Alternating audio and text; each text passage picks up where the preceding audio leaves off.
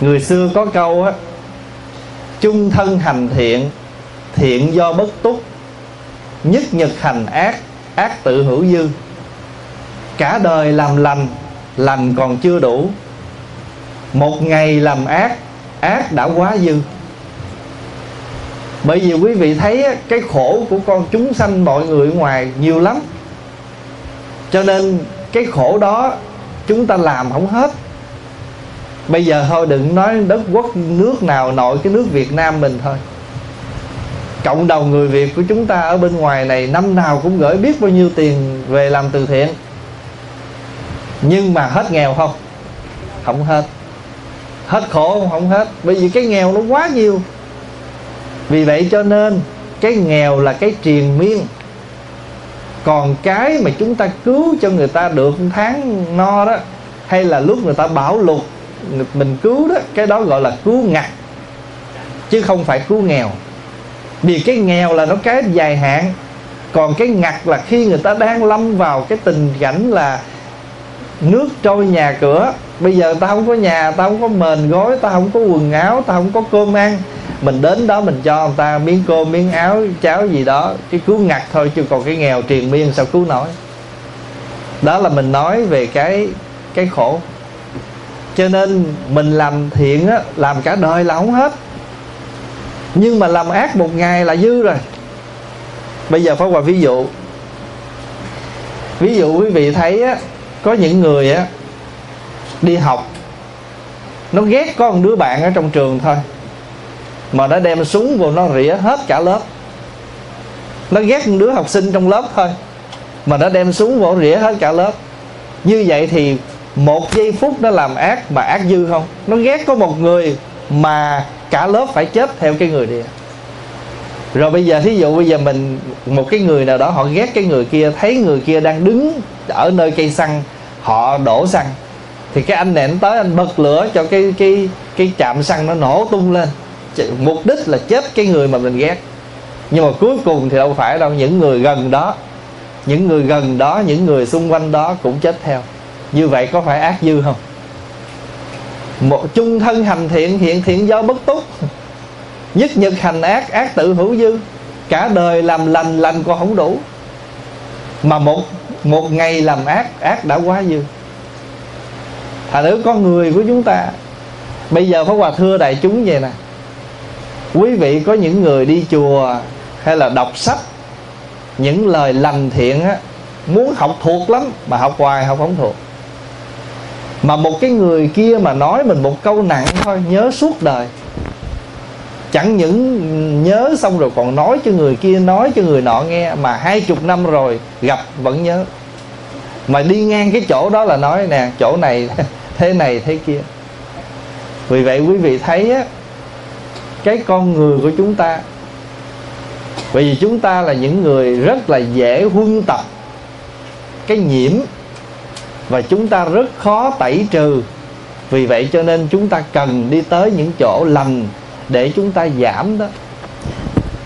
Không phải ai đi chùa là lên thiên đường đâu.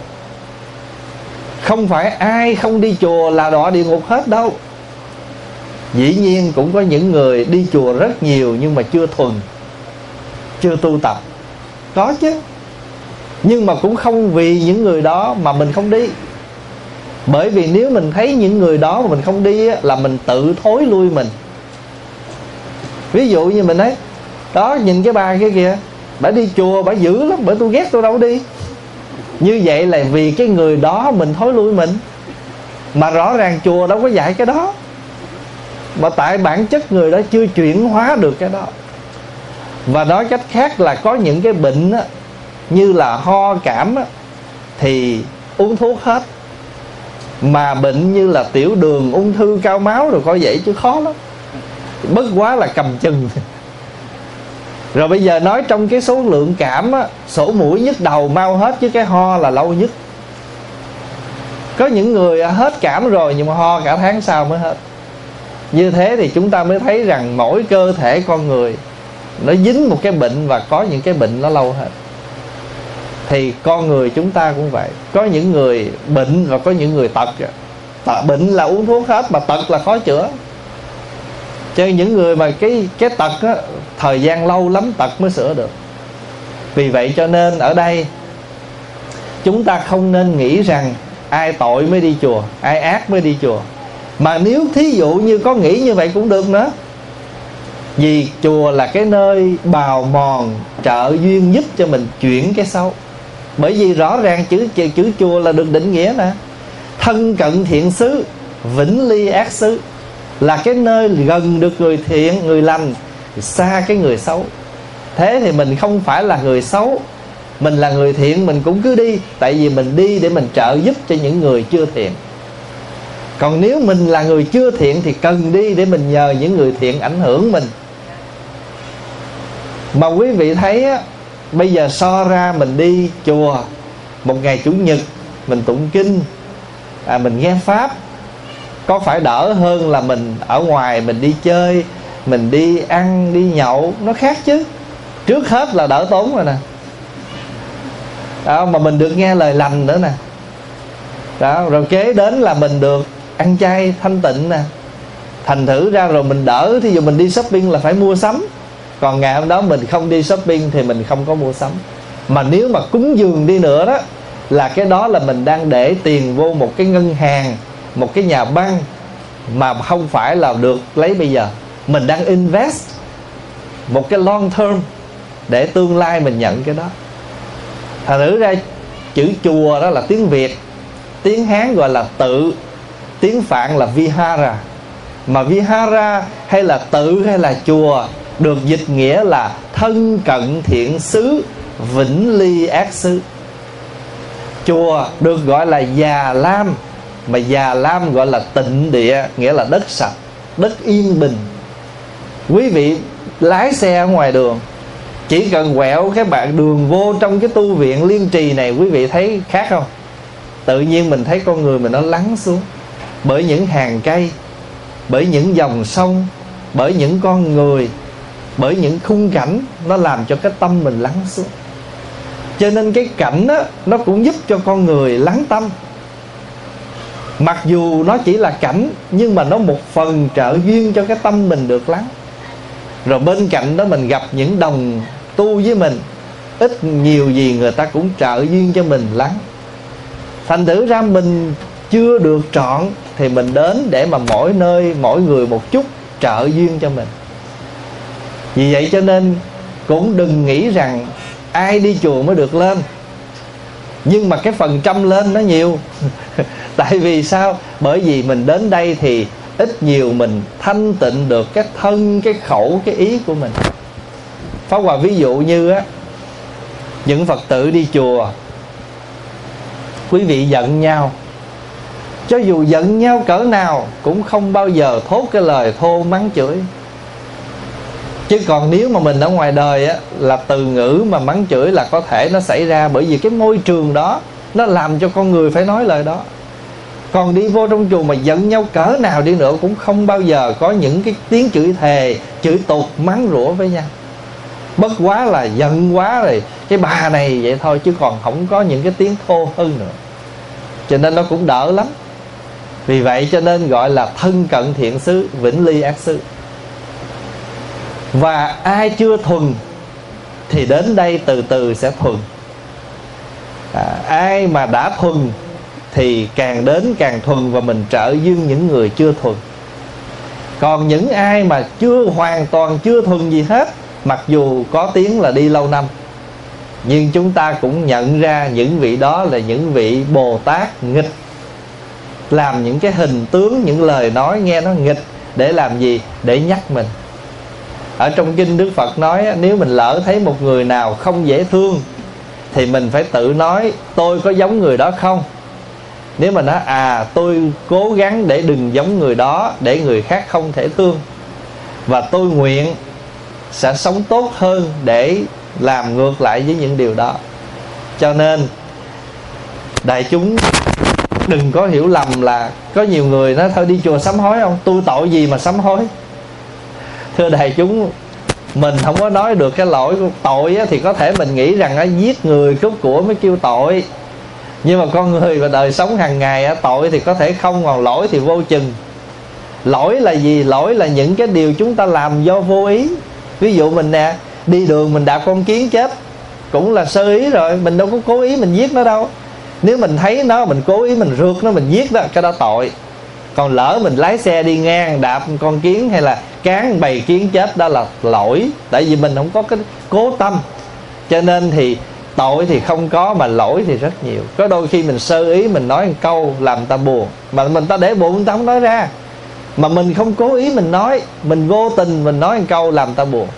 Vô tình một hành động của mình làm người ta hờn mát. Thành thử lỗi thì nhiều lắm.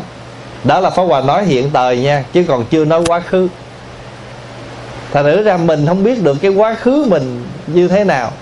Cho nên có một thời kinh sám hối, đó là mình để sám hối những cái lỗi tội mà từ quá khứ.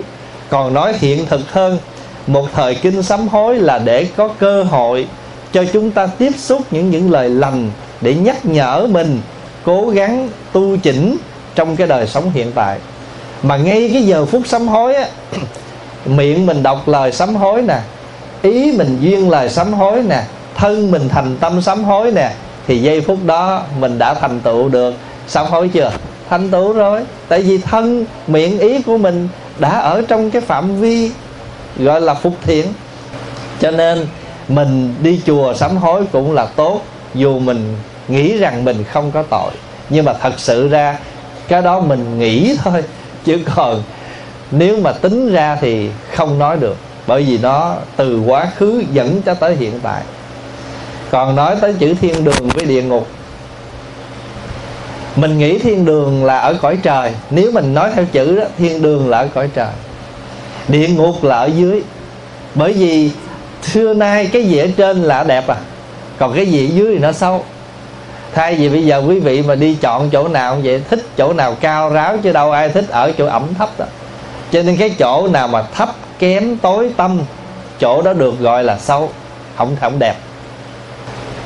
Cũng thế thôi. Bây giờ chữ thiên đường định nghĩa làm sao? Thiên, thính tịch vô âm. Mình muốn nghe tiếng ở cõi trời không? Không có tiếng. Thương thương hà xứ tầm. Mờ mờ, không biết ở đâu tìm. Phi cao, diệt phi viễn không cao, cũng không xa. Đô chỉ tại nhân tâm, nó ở ngay lòng người mình. Đó là định nghĩa chữ trời. Thiên thính tịch vô âm, thương thương hà xứ tầm. Phi cao diệt phi viễn, đô chỉ tại nhân tâm. Thiên đường, mình tin là cõi ở trên đó, nhưng mà thiên đường đó xa, không thấy được. Thiên đường ngay tại lòng mình địa ngục ở đâu? Địa ngục có mấy nghĩa nè? Chỗ nào mà tối tâm dày chặt, gọi là địa ngục. Khi con người chấp chặt những cái hiểu biết, những cái mà mình cố chấp, không cởi mở được là địa ngục. Địa ngục còn được định nghĩa là khả yểm, đáng chán. Khổ cụ đầy đủ những cái khổ được địa, địa ngục còn định nghĩa là hữu vô. Hữu là hữu với ai? Hữu với những người nào có tâm địa ngục. Vô là vô với những người không có tâm địa ngục. Bây giờ pháp hòa hỏi đại chúng ở cái thành phố này hay ở tiểu bang này có nhà tù không? Nhưng mà mình biết nó ở đâu không? Thí dụ mình có biết mà mình có được vô không? Tại sao không được vô? Tại vì mình đâu có làm gì lỗi đâu người ta cho mình vô phải không? Như vậy thì đối với mình địa ngục có không? Không. Bởi vì mình đâu có làm gì đâu mà mình thấy được cái cái tù đó. Rồi bây giờ đối với những người phạm tội ăn cắp, làm những cái việc phạm pháp, có không? Có. Như vậy thì địa ngục là có với những ai có lỗi, không là những những ai không lỗi. Còn nếu mà nói theo cái nghĩa là khi nào mình ôm chặt một cái sự cố chấp của mình dày đặc mà phải chi cái cố chấp đó nó luôn luôn, nó không có đạo lý, cái đó nó đen và nó dày như địa ngục vậy. Cho nên câu hỏi là thế nào là thiên đường, thế nào là địa ngục? Thiên đường là khi tâm mình phóng ra được những cái chấp trước bình thường. Địa ngục là khi nào mình ôm chặt những cái thấy biết của mình. Phải có một cái vị à, cư sĩ đó, phật tử ông vô chùa, ông hỏi, bạch hòa thượng, thế nào là thiên đường? Thế nào là địa ngục? Thì sẵn ông đang đứng gần đó, hòa thượng sáng ông bạc tay ông rượt hòa thượng, ông đánh. Cái hòa thượng mới nói, mô phật mô phật, địa ngục tới rồi. Cái thì lúc đó ông cư sĩ ông giật mình, ông được hòa thượng nhắc, ô, như vậy là khi mình lên cơn nóng giận là địa ngục ông mới quỳ xuống, chắp tay, ông nói dạ con sám hối hòa thượng, con biết rồi, con biết địa ngục ở đâu rồi. Thì lúc đó hòa thượng nó mô phật, thiên đường cũng có mặt.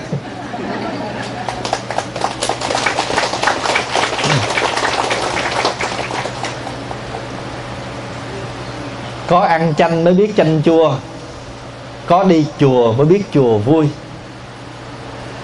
Thường thường á, người ta nói á, trẻ vui nhà già vui chùa. Nghĩa là còn trẻ thì lo làm ăn đời sống và thích đi chơi. Nhưng mà tuổi già rồi thích đi chùa. Tại vì ở nơi đó có những người bạn già, hay là có những cái điều mà mình, người già, nó phù hợp với người già. Đó là người ta nói để cho cái tuổi già. Nhưng mà mình đừng nghĩ rằng như vậy là chùa là cái chỗ chán lắm. Toàn mấy bà già ông cả không? Phải không? Thưa không? Mà quý vị thấy ông vô chùa phần lớn là các thầy trẻ. À vậy thì các thầy đâu phải là những người già hay là những người chán đời, nhưng mà ở nơi đó nuôi dưỡng những ý chí, những lý tưởng của những người muốn sống một cuộc đời lành mạnh. Cho nên tất cả chúng ta đều phát cái nguyện nuôi cái ý chí sống một cuộc đời lành mạnh, cho nên mình phát nguyện đi chùa.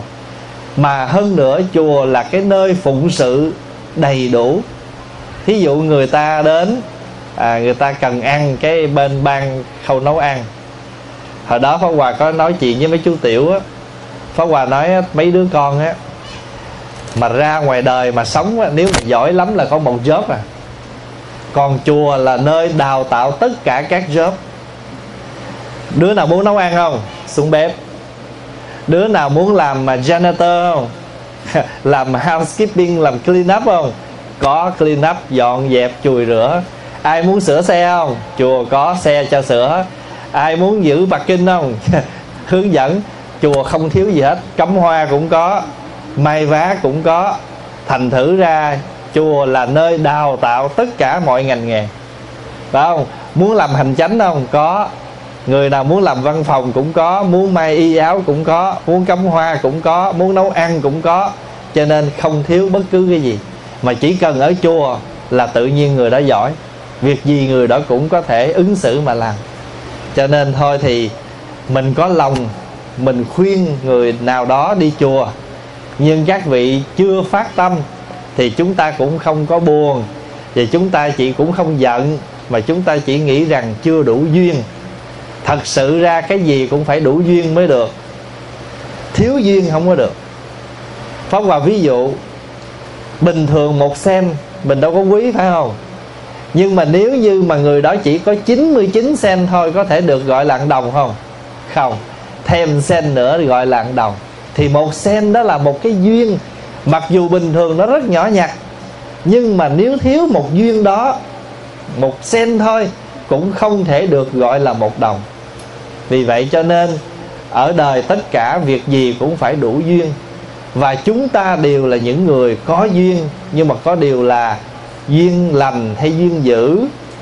Duyên à, gọi là lanh lợi hay là duyên mình gọi là chậm lụt và nhà Phật gọi là lợi căn hay độn căn? Người lợi căn thì nghe đâu hiểu đó. Người à, độn căn thì nghe rất là chậm.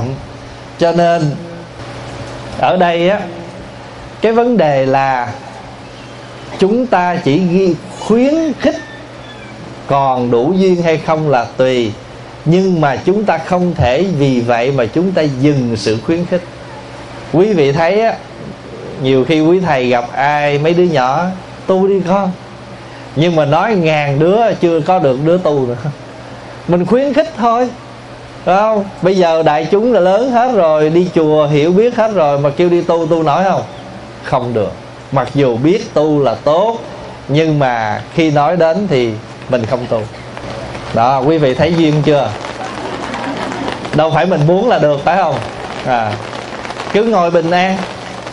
Có một câu nè xin thầy giải thích dùm bài thơ của vua trần nhân tông. Ở đời vui đạo hãy tùy duyên đói đến thì ăn mệt ngủ liền trong nhà có báo thôi tìm kiếm, đối cảnh vô tâm chớ hỏi thiền. Cái bài này pháp hòa đã giảng ở một cái buổi à, gần đây nhất là ở bên texas, chùa trúc lâm, với cái đề tài là sống đời tu đạo. Thì vị nào hỏi câu này thì mai mốt tìm lại cái bài đó để à, quý vị nghe cái bài sống đời tu đạo. Có giải thích cái bài này sau đây con xin thầy hoan hỷ giảng cho con biết tại sao nước ấn độ nguyên thủy là xứ phật. Tại sao ngày nay ấn độ lại không có nhiều tín đồ phật giáo mà chia ra theo nhiều môn phái? Cảm ơn thầy. Thưa đại chúng, trước hết xin đính chánh lại. Trước khi đức phật có mặt ở ấn độ, xứ ấn độ đã có 99 thứ đạo rồi chứ không phải là sau này mới có. Bình voi họ cũng thờ cục đá họ cũng thờ con khỉ họ cũng thờ. Cho nên có những người người ta tin đó, con khỉ là thần là là thủy tổ của loài người. Cho nên họ thờ khỉ và họ không cho ai giết khỉ. Và quý vị đi đến có những khu vực các khỉ nó tràn lan luôn mình đang ngồi là nó nhào ra. Đó vì người ta thờ khỉ cho nên trước khi đức phật có mặt ấn độ là quá chừng nhiều đạo chứ không phải là sau này. Còn á đức phật là người thị hiện ở ấn độ cách đây hơn 2.600 năm. Và thưa đại chúng đạo phật hoàn toàn bị tiêu diệt ở tại ấn độ do hồi giáo lúc à, vào khoảng thế kỷ thứ 12 như vậy từ thế kỷ thứ 12 đạo Phật đã không còn có mặt ở Ấn Độ, bị tiêu diệt sạch do hồi giáo. Thậm chí, cái trường Phật học, trường đại học Phật giáo đầu tiên tại Ấn Độ, đó là trường đại học Nalanda. Thời đó có hơn 10.000 tu sĩ, họ vô họ giết không còn một người. 10.000 tu sĩ. Điều thứ nhất. Điều thứ hai là ở tại viện ờ, đại học Nalanda đó. Kho lúa và kho sách họ vô, họ đốt, cháy rực cả ngày đêm suốt 6 tháng. Nghĩa là lúa của chùa và sách vở của chùa cháy 6 tháng trường, ngày đêm mà cái thành phố nó rực lửa như là một cái ban ngày vậy. Và người ta còn nói đó, máu mà của các thầy mà bị giết đó, nó thấm vô ở trong cái cái gạch xây vào thời đó mà nó chảy lâu lâu nó còn rỉ ra. Một thời gian sau mới hết. Mười ngàn người chứ đâu phải ít. Bây giờ quý vị có dịp đi về ấn độ, quý vị đến thăm viện đại học nalanda thì quý vị sẽ thấy. Bây hiện bây giờ đó là nhà chùa đã bị mất đất, tại vì ngày xưa là cả bốn chục mẫu. Bây giờ là dân làng ở đó họ chiếm chỉ còn một khoảnh những cái những cái building mà ngày xưa xây lên để cho các thầy ở, bây giờ mình đi, người ta vẫn chỉ cho mình thấy từng giường, từng phòng của các thầy. Mà ngài huyền trang, một à, vị pháp sư của trung hoa đó, đã đi qua ấn độ, đã tu học vào thế kỷ thứ sáu. Và ngài đã ở tại viện đại học nalanda đó 10 năm để mà học và trở thành một luận sư nổi tiếng vào thời đó sau khi trở về trường an, ngài có viết là một quyển kể lại suốt đoạn đường đi của ngài. Cái quyển đó có tên là đại đường tây vực ký. Tây vực là ấn độ, ký là ghi lại. Đại đường tức là nói cái triều đại ngày đi đó, đại đường tây vực ký. Và cái quyển đó ngài đã ghi lại hết tất cả những quốc gia lớn nhỏ mà ngài đi qua ngài ghi lại đầy đủ những phong tục tập quán của mỗi nước. Và đặc biệt là ngài đã ghi lại những thánh tích của đất đức phật. Và khi mà hồi giáo tiêu diệt đạo phật, hồi giáo đập phá chùa chiền, và tất cả tượng phật được chôn vùi ở trong một cái đống gạch vụn suốt năm thế kỷ, là 500 năm. Đến khi thế kỷ thứ 18 có một học giả người Anh. Ông đi qua Ấn Độ để tìm hiểu về đạo Phật. Thì ông đã nương vào cái quyển Đại Đường Tây Vượt Ký của ngài Huyền Trang, mà tìm lại được những thánh tích. Bởi vì ngài Huyền Trang ghi rất rõ, và thậm chí có những người người ta luận như thế này. Người ta nói rằng ngài Huyền Trang không phải là một sử gia, nhưng viết sử tài tình ngài huyền trang không phải là một nhà địa lý học nhưng ngài đã đo đạt, ngài đã ghi lại những cái thước tất những cái địa dư khoảng cách rất là chính xác. Và nhờ đó mà các nhà khảo cổ các nhà khảo cổ học nhờ những cái quyển sách đó mà đi tìm lại những thách tích của phật. Ngay cả bây giờ á quý vị đi ấn độ mà đến cái thành kushinaga là nơi đức phật niết bàn đó ngày xưa đã có một tượng đức phật nằm mà chôn vùi ở một cái đống gạch vụn. Vậy mà sau này khai quật lên hết. Thì đạo phật đã vắng mặt ở tại ấn độ suốt 500 năm. Và lúc đó, đó cái thời đó là nhờ một người một vị vua tên là vua a dục. Và vua này trước kia là một vị vua rất là ác đi xâm chiếm ổng cũng tương đương với tần thủy hoàng ở bên trung quốc vậy đó xâm chiếm và thống nhất đất nước ấn độ. Và khi mà ông đã phát tâm ngộ đạo bởi giáo lý của đức phật và ông đã phát nguyện trở thành một vị vua mà hộ trì cho phật pháp, và ông đã cúng dường hai người con cho đạo phật, đó là một thái tử và một công chúa, và hai người đó đã mang đạo phật đi qua tích lan. Đi qua tích lan. Và chính cô công chúa con của hoa dục đã mang cây bồ đề ngay cái chỗ mà đức phật ngày xưa ngồi thành đạo đó, chiết một cái nhánh cây đó mang qua tích lan để trồng. Và cây đó bây giờ vẫn còn ở tích lan. Và sau này khi đạo phật phục hưng lại ở ấn độ, thì chính một hòa thượng người tích lan đã sang tích lan chiết chiết lại một cây ở bồ đề ở tại tích lan, mang trở về ấn độ trở lại. Và hiện nay cây đó đang trồng ở tại vườn lộc uyển, nơi đức phật chuyển pháp lưng lần đầu. Thì pháp hòa nói như vậy để cho đại chúng có khái niệm một chút về lịch sử. Thì chúng ta biết rằng đạo phật đã vắng mặt ở tại ấn độ cả suốt 500 năm năm thế kỷ, và bị tiêu diệt bởi người hồi giáo. Nhưng mà quý vị thấy đạo phật chưa bao giờ trả thù phục hận để mà, gọi là, lấy lại cái cái tín đồ của đạo phật. Mình không bao giờ giết người hay là lấn chiếm vì giáo lý, vì vị giáo chủ của mình. Và đó là cái điều đặc biệt của đạo phật. Bởi vì giáo lý của đức phật là giáo lý từ bi và trí tuệ.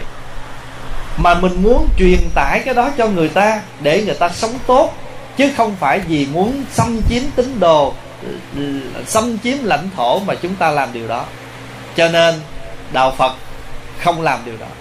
Mà quý vị biết, bây giờ nếu mà vị nào mà đi về phía nam ấn độ, thì quý vị sẽ đi đi thăm một cái vùng núi mà tu viện, chùa chiền được đục ở trong một cái dãy núi đó, mà nó cũng đã bị hoang phế cả suốt mấy trăm năm khi mà không còn ai ở đó để mà tu tập gìn giữ nữa, thì bắt đầu cỏ cây nó mọc um tùm. Và khi mà ấn độ bị nước anh xâm chiếm và cai trị, quý vị nhớ cái thời gian đó, thì có một ông đại tướng đi săn. Trong khi mà ông rượt một con thú đi săn, thì con thú đã lủi vô cái rừng đó, ông rượt theo. Thì không ngờ khi ông đi sâu vào trong cái đám rừng đó, ông khám phá ra phía sau cái rạng rừng này là một dãy núi hùng vĩ, chùa viện của phật giáo nằm ở trong đó.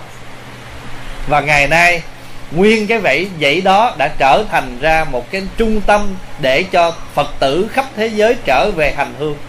Và mình đến đó mình mới thấy đảnh lễ một công trình đục đá trong núi, làm tượng phật, làm tu viện, làm chùa ở phía nam ấn độ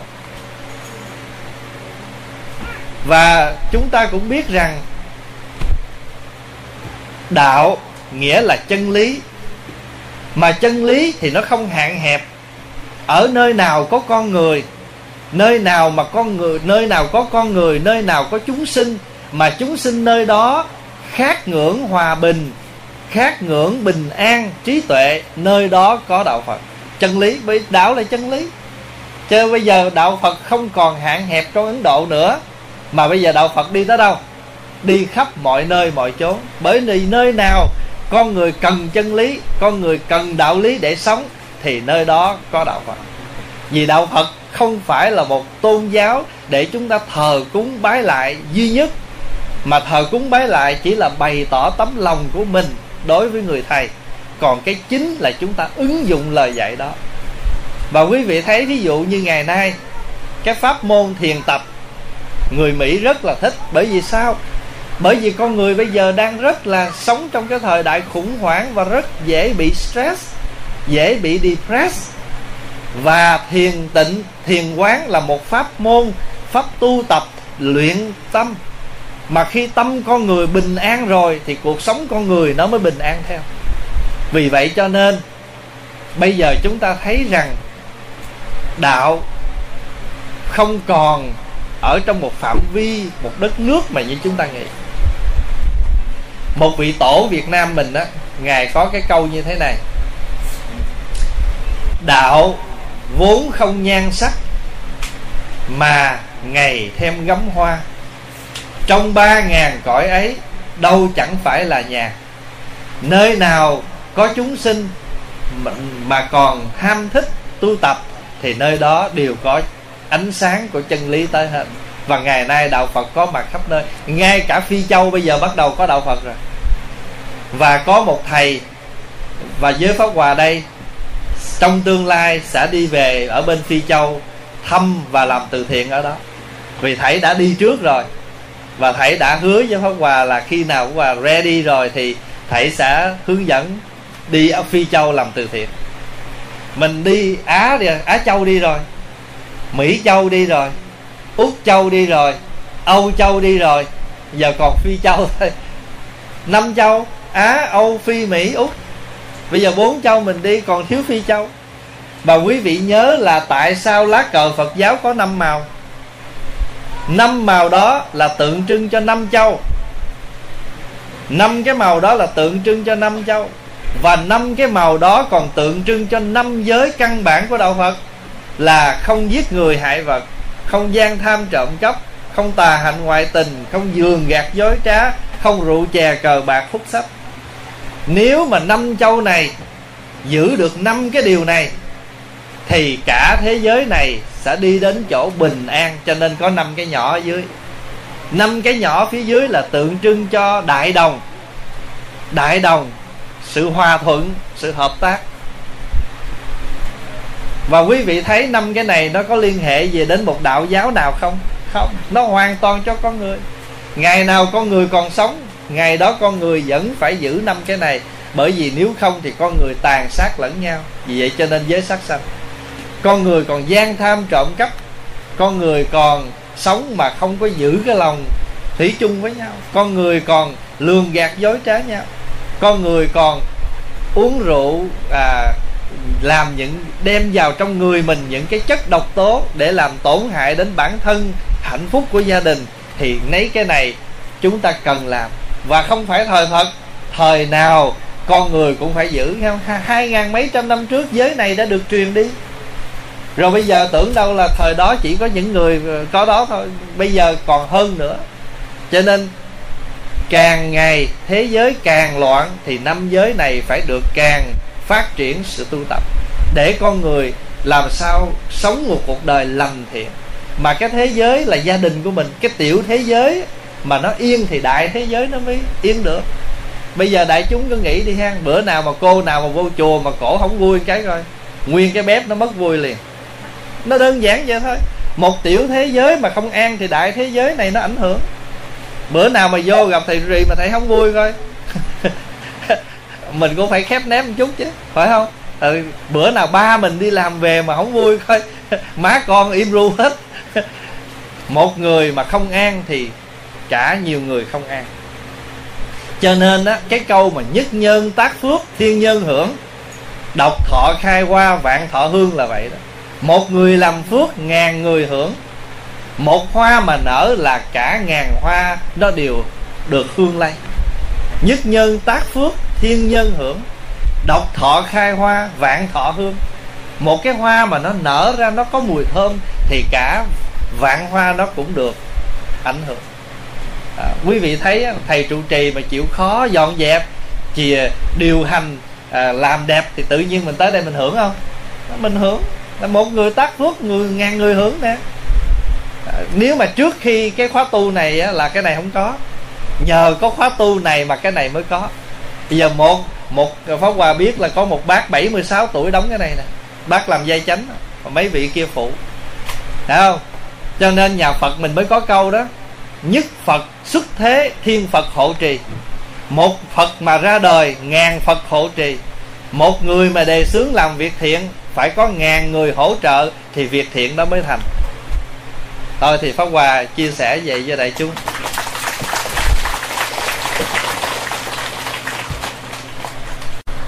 Bạch thầy, nhờ thầy giải đáp dùm thắc mắc này của chúng con. Chúng con thường được nghe giảng đạo phật là đạo giác ngộ qua những bài pháp của phật chỉ dạy. Như tứ niệm xứ bát chánh đạo, chúng con có thể nhận diện và chuyển hóa những tâm hành bất thiện trong ta và giải thoát được luân hồi sinh tử. Chúng con cũng được nghe có những pháp phương tiện như trì chú, tụng kinh, bái sám để độ cho những người có căn cơ hợp với những pháp này câu hỏi của chúng con là nếu gọi là pháp phương tiện thì chứng pháp này có nên giới hạn ở mức tối thiểu hay không hay là tiếp tục phát triển như xây thêm nhiều tượng như Phật Di Đà, Quan Âm, Địa Tạng để cúng bái mà không hay ít nhắc nhở đến các hạnh của các ngài để mình noi theo. Như vậy mình có tưới tẩm những hạt giống tin vào thần thánh không? À, và con đường chạm đến chân lý xa hơn. Dạ thưa, câu hỏi rất là hay. Đại ý là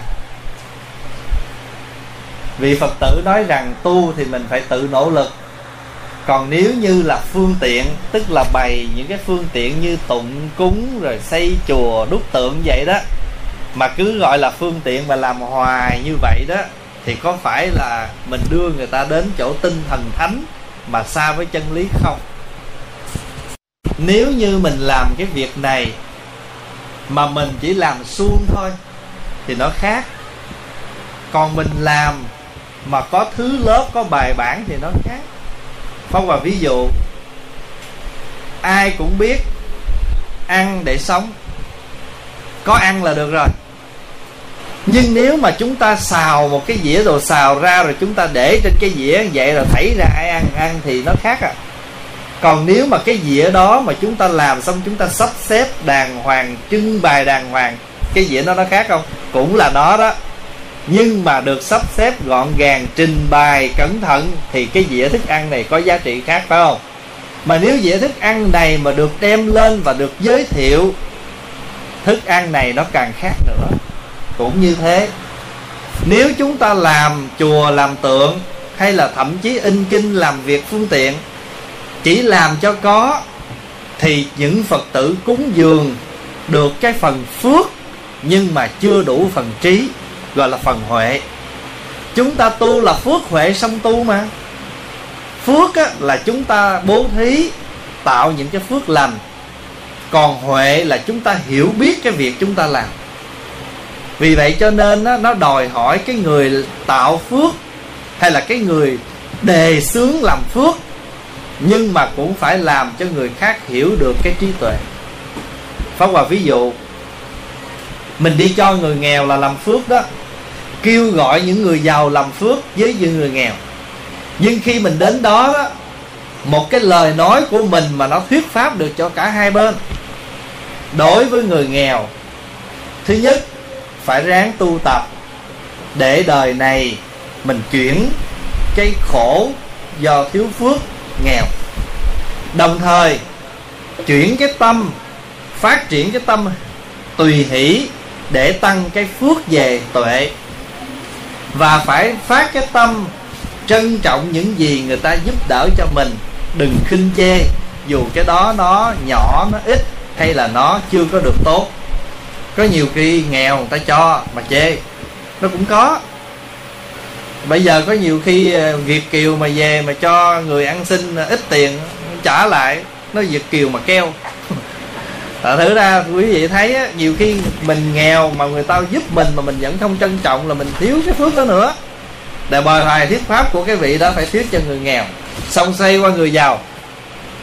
Đời này quý vị có ăn có mặc có dư là quý vị dư phước mà quý vị đang làm việc này là quý vị đang tiếp tục trồng gieo cái phước. Phước phước không hết. Cho nên ăn thua mình. Còn nếu như mình lợi chỗ đó mình cho, mà mình ồn ào, mình làm cho nó có hình tướng, chụp hình, quay phim, để kêu gọi người khác mà thiếu đi cái sự nhắc nhở của giữa người nghèo lẫn người giàu, thì mình chỉ tạo cho người ta tu được cái phước mà mình thiếu đi cái phần huệ. Thưa đại chúng người có tiền là có phước, biết xài tiền là huệ. Phải không? Mình có, cái thân này là có phước, mà biết sử dụng cái thân này là tuệ. Mà sử dụng cái thân này đúng là phước huệ song tu. Ví dụ như mình có cái thân tốt, khỏe nè, không biết sử dụng nó. Mình uống rượu, mình hút thuốc, mình hút sách gì làm cho cái thân này bệnh. Thì cái đó là mình có phước mà không biết hưởng thì mình lấy, mình không có vận dụng cái tuệ để sử dụng cái thân này đúng. Vì vậy cho nên, khi chúng ta lại quan âm, hay là đúc tượng quan âm, hay là bất cứ tượng phật bồ tát này, không có cái nghĩa là chúng ta chỉ gọi là phát triển về cái mặt gọi là tưới tẩm hạt giống thần thánh. Mà chúng ta đang tưới tẩm những hạnh nguyện bồ tát vào trong tâm khảm của mỗi người. Quan âm là tượng trưng cho từ bi địa tạng là hạnh nguyện à, đại nguyện phổ hiền là hành động độ đời. À, di lạc là hoan hỷ đại thế chí là hùng lực. Văn thù là trí tuệ thì các vị bồ tát đều biểu tượng cho một hạnh tu tập. Thì khi chúng ta xây dựng một bức tượng nào thì chúng ta phải nói lên ý nghĩa. Thưa đại chúng không nói ý nghĩa chắc gì người ta cúng. Mình phải nói lên ý nghĩa gì đó để người ta mới thấy được cái lợi ích người ta cúng. Nhưng mà thưa đại chúng nếu như mà không làm nữa đó thì nó cũng không có hình tướng nên ta hỏi. Có và ví dụ ví dụ như bây giờ à, chùa làm à, tượng quan âm. Này như đức quan âm đây. Bây giờ đức quan âm này á tay bắt ấn tay cầm bình tịnh thủy. Thì có thể một phật tử nào đi ngang ta nói thưa thầy tại sao đức quan âm cầm cái bình nước đó? Thì mình mới có cơ hội mình giải thích cho ta nghe cái bình đó là cái bình gì. Hay là người chùa làm những cái tượng la hớn rồi có những cái tượng la hớn mà nhìn cái hình tướng nó khác biệt với người ta. Thì có cơ hội. Thí dụ như nè có một vị bồ tát uh, la hớn tên là la hớn khoái nhĩ. Ông quấy lỗ tai nè. Cho nên cái tượng ổng quấy lỗ tai thế thì mình đi ngang, mình mới hỏi, thầy thầy, sao ờ, khoái nhĩ là gì? Là khoái nhĩ là giấy lỗ tai. Sướng hỏi sao vậy? Tại vì chúng sanh mình á, nghe nhưng mà thường là nghe là phát bực. Còn bây giờ ông la hán này, ông nhắc mình á, ai nói cái gì mình cứ nghe. Mà nghe mà có những điều không đúng. Nếu mà nghe điều không đúng, cũng có gì bực, tại nó không đúng mà bực cái gì? Còn nếu mà nghe những điều đúng mà bực là lỗ dở. Người ta nói đúng mà mắc gì bực? Phải cảm ơn. Thành thử ra câu nào cũng khoái nhĩ hết. Gọi là la hớn khoái nhĩ. Thành thử ra tùy theo rồi thí dụ như bây giờ chùa tổ chức cúng. Bây giờ mình để những cái tượng à, ví dụ bây giờ mình cúng phật dược sư hàng năm thắp đèn. Nhưng mình không có phương tiện cúng thì người ta cũng sẽ hỏi rằng nhưng mà nhờ có cái đó cái ta hỏi ủa, tại sao mình phải cúng đèn? Lúc đó mình mới giải thích, đèn là tượng trưng cho trí tuệ hiểu biết. Dược sư là ý niệm muốn chữa bệnh. Mà mình muốn chữa bệnh cho ai thì mình phải có ngọn đèn hiểu biết về bệnh tình của người đó để mình có thể đưa thuốc tới mình chữa cho họ được. Ví dụ như mình thấy người đó so so cái đầu mình tới mình hỏi, ủa, chị anh đang nhức đầu? À dạ đúng, tôi đang nhức đầu. Ồ, sẵn túi tôi có Tylenol đây thì mình thấy người ta hành động như vậy, mình mới tới mình hỏi người ta bệnh phải không? Hiểu người ta bệnh gì, đưa người ta cái bệnh, cái thuốc đó. Thì thắp một ngọn đèn là tượng trưng cho trí tuệ. Cho nên ở đây, nếu chúng ta làm phương tiện phương tiện là gì? Là phương pháp tiện lợi, gọi là phương tiện. Cái gì mà thuận tiện nhất trong cuộc sống thì chúng ta làm. Nhưng mà trong phương tiện, nó chuyên chở được cái cứu cánh, nghĩa là cái rốt ráo, cái viên mãn, cái ý mà mình muốn nói. Nhưng mà rồi bên cạnh đó, những người hành dùng cái phương tiện cũng phải chừng mực, chứ không thể phương tiện vượt bực. Phong vào ví dụ, ngày nay chúng ta cho những phật tử đắp cái y nâu là phương tiện để khuyến khích. Nhưng mà tới đó thôi, không thể hơn được. Bởi vì nếu mà mình cho luôn cả cư sĩ phật tử, còn tóc mặc luôn cái áo vàng, thì các vị không không có cái tâm khát ngưỡng cầu được mặc cái áo vàng đó, thì cái sự tiến bộ của mình không thể xa hơn. Cho nên, mặc được cái áo nâu rồi, y nâu rồi, trời, tôi thích cái áo vàng. À anh muốn áo vàng, anh phải phủi tóc đi xuất gia anh mới được cái đó. Còn nếu mà mình cho đại trà, thì thôi, đâu có, tôi đâu cần thiết phải đi làm cái chuyện đó làm chí thành thử ra, phương tiện là phương tiện, nhưng mà không thể vượt phương tiện, bởi vì cái nào nó cũng có chừng mực cái quan trọng là nó chuyên chở được cái cứu cánh. Quý vị biết á, ở trong phật giáo việt nam quy định, các thầy tỳ kheo khi đi ra đường mặc áo nâu, các sư cô mặc áo lam, cư sĩ phật tử mặc áo lam. Cư sĩ không mặc áo nâu mà nếu mà các, ngay cả các sư cô bây giờ, các vị thấy, sư cô ha, sư cô là những vị mà từ hai, từ từ mới thọ giới cho tới 20 tuổi hạ, đâu có dám mặc cái áo tràng nâu. Từ hàng ni sư trở lên mới mặc. Vì cái áo tràng nâu, nè, cái này đây. Bên ni là từ ni sư trở lên. Còn bên tăng là tất cả thầy tỳ kheo chứ. Các vị mới đi tu mà là một sai di cũng không mặc áo nâu mặc áo nâu mà, áo nhật bình nâu, để người ta nhìn vô người ta biết. Và ví dụ như bây giờ sư cô mặc áo nâu, thì các thầy nhìn vô hoặc tử nhìn cũng không phân biệt được ai tăng, ai đi mà nhiều khi cạo đầu rồi thì nó cũng giống giống vậy.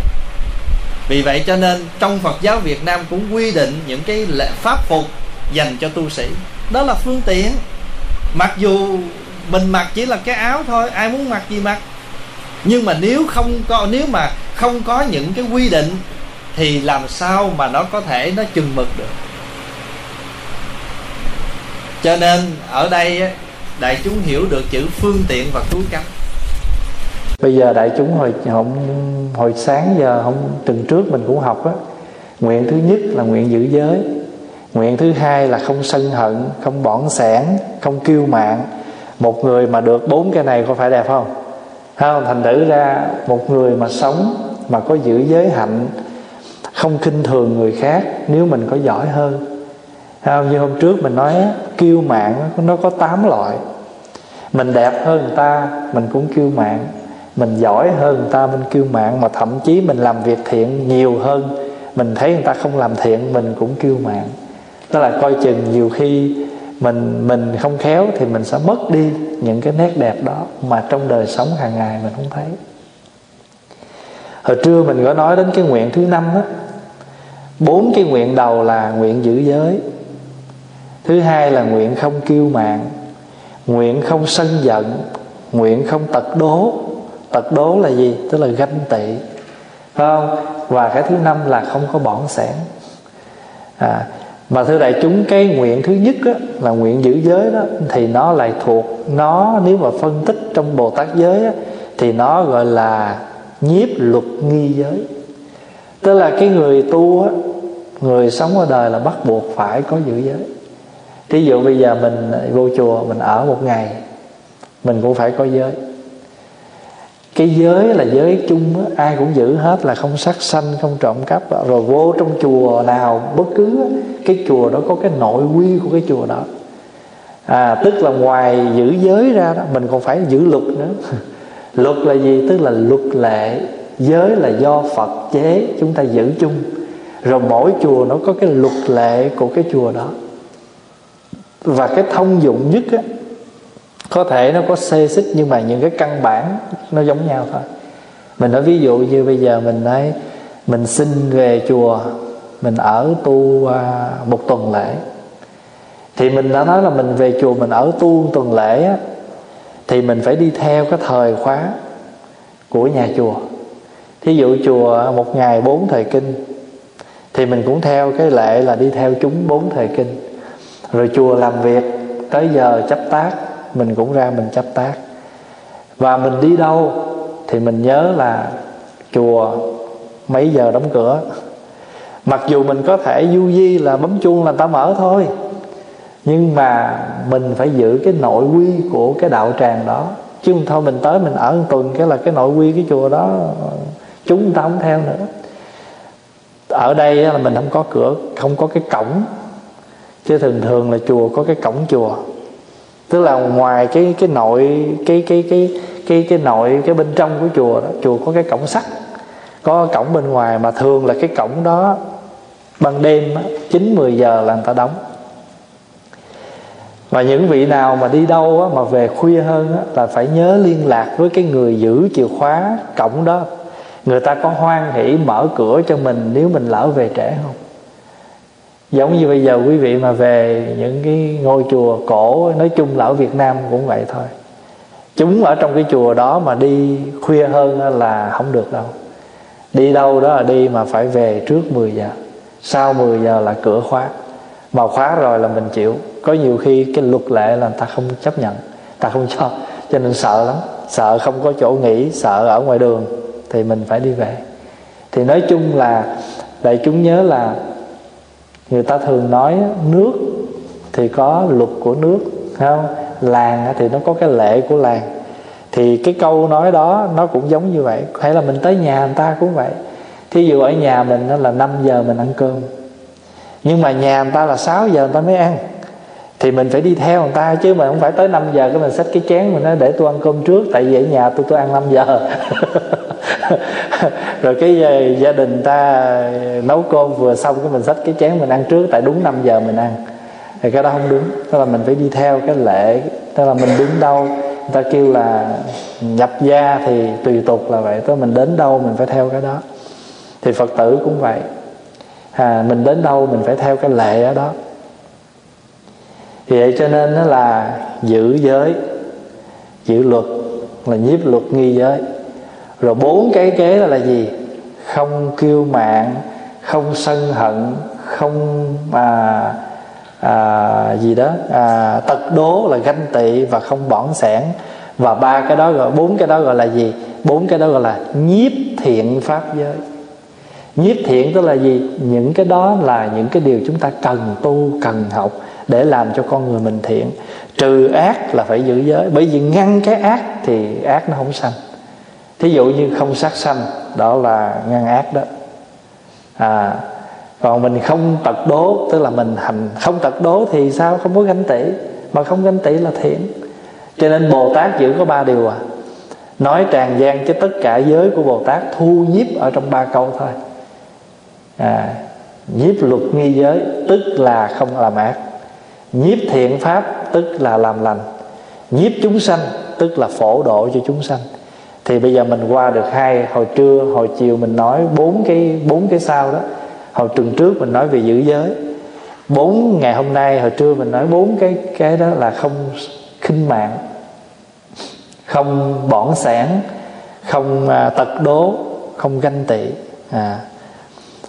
rồi bây giờ mình nói đến cái nguyện thứ năm á hồi chiều mình nói chưa có hết á gọi là không có bỏng sản thì bỏng sản hôm trước mình có nói bỏng sản có năm loại bỏng sản chỗ ở bỏng sản thức ăn bỏng sản quần áo bỏng sản hiểu biết. À, thường thường mình cho người ta thì có bốn thứ để cho cho thuốc cho chỗ ở cho quần áo cho ăn uống. Cái đó người ta gọi là tứ sự cúng dường. Cũng giống như mình phật tử mình đi về chùa mình cúng dường ta kêu là tứ sự cúng dường đó. À, thí dụ như ngày nay là mình à, cúng dường xây chùa tức là cúng dường chỗ ở. À, mình cúng vải để may y áo cho tăng ni tức là mình cúng y phục. Mình cúng thuốc. À, rồi mình cúng thức ăn. Cái đó thường thường nhà Phật chúng ta thường gọi là tứ sự cúng dường tức là bốn món mà chúng ta có thể cúng dường mà ở đây là cứ ra cuộc sống của người tu là có cái đó. Thì Phật tử cúng dường cái đó. Bốn thứ cúng dường. Thì ở đây cũng vậy. Bổn sản nó có hai loại nội và ngoại. Nội á, tức là thân thể của mình. Không? Thí dụ như là người ta cần mình giúp đỡ mình nên giúp đỡ. Tức là mình đem sức khỏe đem cái khả năng của mình ra mình giúp cho người ta tức là nội. Còn ngoại á, tức là mình cho người ta thức ăn vật uống. Ví dụ như à, hàng tuần mình về mình làm công quả đó là cũng một hình thức gọi là nội cúng dường đó. Tức là mình đem cái sức khỏe của mình ra mình phục vụ đại chúng bằng cách là mình nấu ăn mình lo cho đại chúng. À, như vậy đó. Tức là bồ tát á, thì chúng ta học và nguyện làm những cái điều đó tức là không bỏng sản không bỏng sản đối với pháp nội và pháp ngoại. Các pháp nội chỉ cho bản thân và ngoại là tài vật bồ tát tu tập vô lượng tâm về xã vì lợi ích của chánh pháp của mọi người không hề tiếc núi thân mạng và tài sản. Khi mình à, đi tu á mình là một người sa di á nếu một người nào có cái ý nguyện muốn đi tu á, thì buộc lòng ở trong tâm người đó phải phát khởi năm điều. Thì con đường tu họ mới thành được. Tức là thứ nhất, mình đi tu vì mình cảm mến đạo pháp. Nhất giả phát tâm xuất gia, hoài bội đạo cố. Đi tu mà không có cảm mến phật pháp đi tu là mình chỉ vì mình có cái chỗ ở, mình được cái chỗ ăn, mình được người chăm sóc, cúng dường, cung phụng, thì cái đó không phải tâm người tu. Cái tâm của người muốn, mà nếu mà người nào có cái tâm để đi tu á, không lâu. Tại sao? Lỡ bữa nào ăn cực ăn, chịu không nổi. Lỡ lúc nào mà nạn đói tới, không có ăn, bỏ tu. Tại vì đi tu từ gì mấy cái đó mà phải không? Cho nên cái điều thứ nhất là phải nhất giả phát tâm xuất gia, hoài bội đạo cố. Chữ hoài là thương nhớ, nghĩ đến. Phải vì đạo mà đi tu chứ không phải vì cái đó. Thứ hai, hủy kỳ hình hảo, ứng pháp phục cố. Bỏ đi cái thân tướng đẹp, chỉ vì thích cái y thôi. Thích cái y phục của người tu mà đi tu vậy thì mình khi mà người thích cái đó đó mặc đồ tu mới thấy hạnh phúc. Còn không thích cái đó đó cứ lén lút rồi không có mặc cái đồ tu mặc cái khác. Mà thật sự ra khi mình ngồi mình suy nghĩ mình thấy cái này nó không phải là những cái lý thuyết mà nó thật là vậy. Ví dụ như phật tử mình đi chùa thích mặc áo vạt hò thích mặc áo tràng mình mới mặc được. Còn mình không thích người ta đưa cái mình cũng lén lén mình, mình lấy cớ một lát mình không mặc à không thầy nhất giả phát tâm xuất gia hoài bội đạo cố nhì giả hủy kỳ hình hảo ứng pháp phục cố. Mình thích ứng được cái pháp phục của nhà phật mình mới tu được. À, thành thử ra hai cái cảm mến đạo pháp vì thích y phục của người tu. Thứ ba nhất giả phát tâm xuất gia hoài bội đạo cố, nhì giả hủy kỳ hình thảo ứng pháp phục cố. Cái thứ ba là gì? Mình phải không có còn có cái tâm niệm thân sơ, tức là muốn kết nhóm với người này, muốn kết nhóm với người kia, mà phải có cái tâm bình đẳng để vào tu thôi. Không có thích là vô đây để mà kiếm một cái nhóm nào đó để hộ cho mình, để giúp cho mình. Mà mình phải lấy cái tâm bình đẳng, mình ứng xử với tất cả mọi người.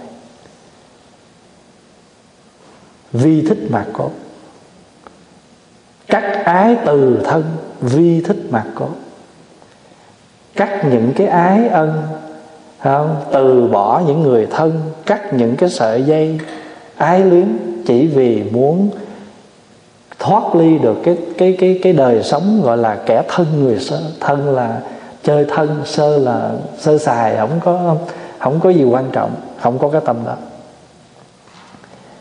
Ba điều rồi đó. Cái điều thứ tư là mình phải có, của người tu là gì? Hủy khí thân mạng, tôn sùng đạo cố. Nếu mà mình cần phải hy sinh để bảo vệ cái chánh cái chánh pháp. Chữ hy sinh đây không có biểu là mình cuồng tính mình đi uh, ôm bom vô mình uh, làm những cái chuyện gọi là uh, hành hung người ta không phải vậy. Nhưng mà nếu như cái điều đó nó đúng mà mình cần phải nói mà mình có phải hy sinh mình cũng cũng không có từ vì mình thấy cái điều đó đó là lẽ thật cũng giống như à, 1963 hòa thượng thích quảng đức tự thiêu vậy đó. Thì cái trường hợp ngày tự thiêu đó là nó thích ứng với cái câu thứ tư hủy khí thân mạng tôn sùng đạo cốt khi chánh pháp bị suy vi khi chánh pháp bị người ta à, à, gọi là à, phá hoại thì mình phải có cái tâm bảo vệ rồi cái thứ năm là gì? Hủy khí thân mạng tôn sùng đạo cố. Vi thành đạo nghiệp, vị độ nhân cố là cái thứ năm.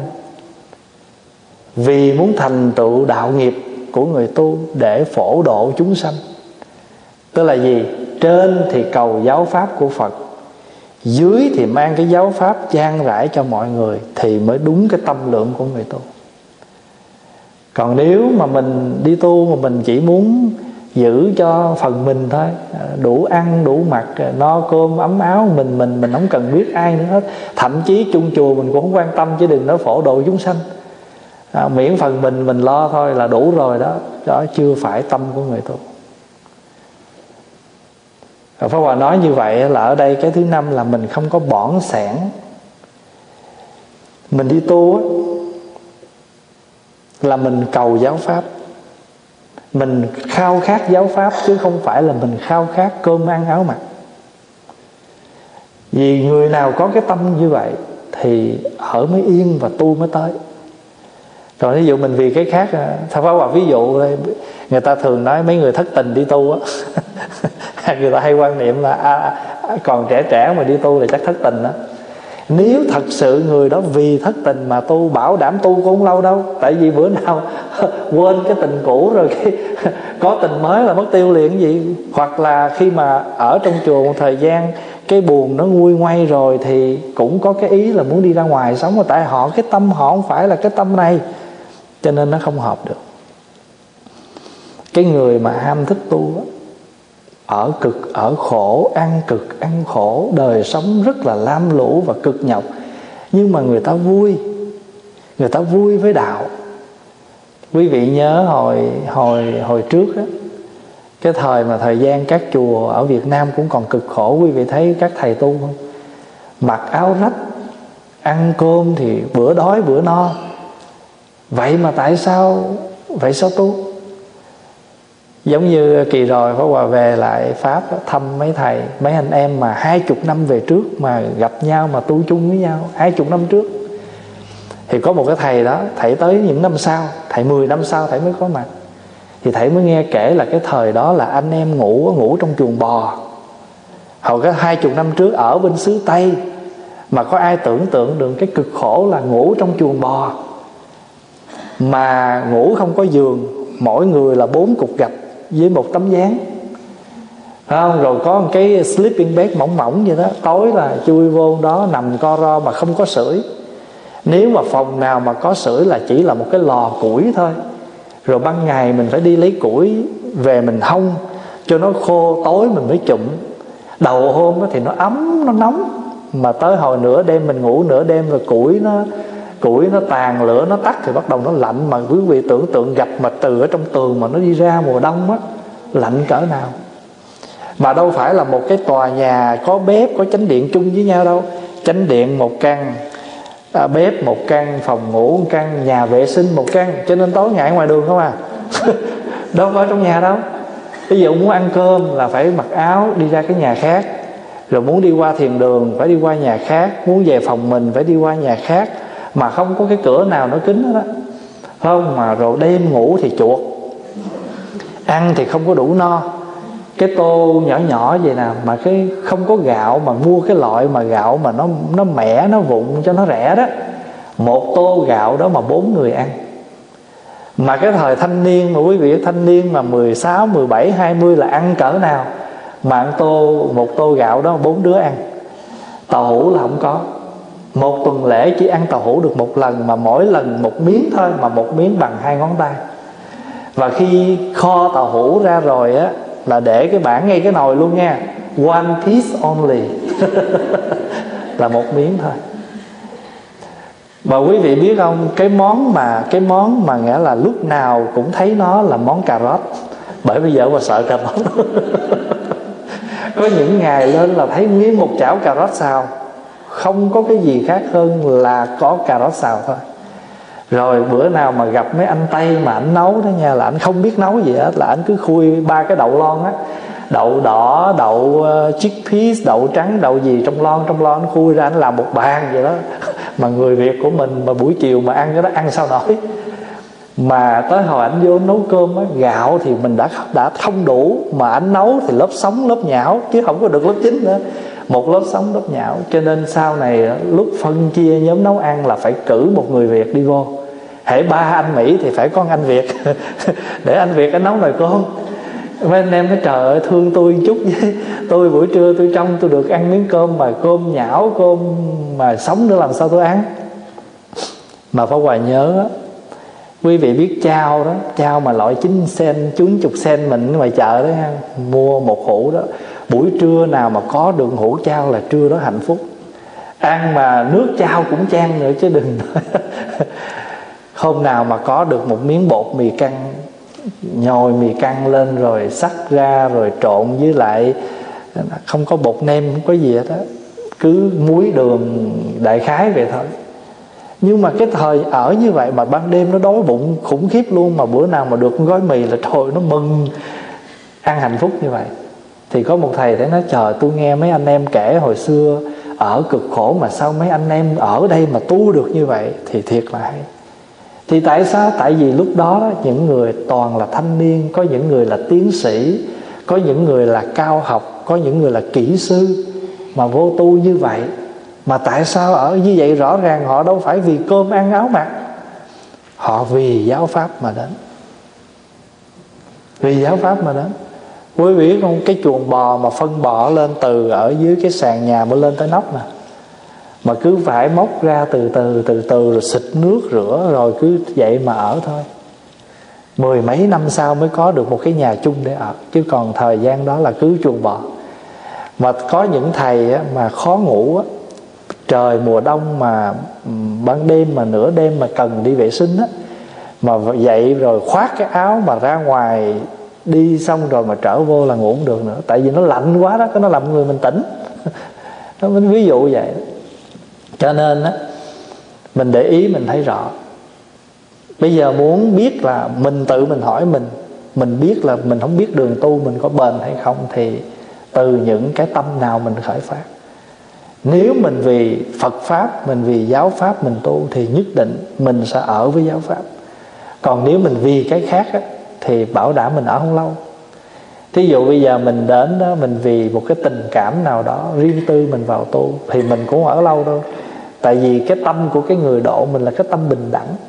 Còn mình đến với người kia là bằng cái tâm chiếm hữu, thì thời gian mình ở được. Cho nên không có bỏn sẻn giáo pháp. Mà mình phải thấy rằng cái đường tu của mình là vì cái gì? Cho nên tự nhiên, nếu mà người đó họ tu vì vì cái cái cái cái Phật pháp họ ham tu thì cực nhập chịu được. Cũng giống như hồi mình mới qua ở Việt Nam qua đó. Thấy không? Những cái năm đầu tiên mình cực không? Người nào cũng phải đi làm hai job. Ở thì ở nhà mướn, chưa có người nào mà qua đây mà chưa có trải qua thời gian ở nhà mướn, phải không? Ngày nay mình có nhà là chuyện sao? Không có ai mà nói hồi ơi, tôi hỏi trại tị nạn, tôi mới qua, tôi mua nhà ba trăm ngàn, tôi ở thì không có nghĩa là người nào cũng đã từng có kinh nghiệm ở chung cư, ở bạc hết rồi. Thì đó, nhưng mà tại sao mình cực nhọc mình ở vì mình biết? Đây là cái nơi mà mình dừng chân.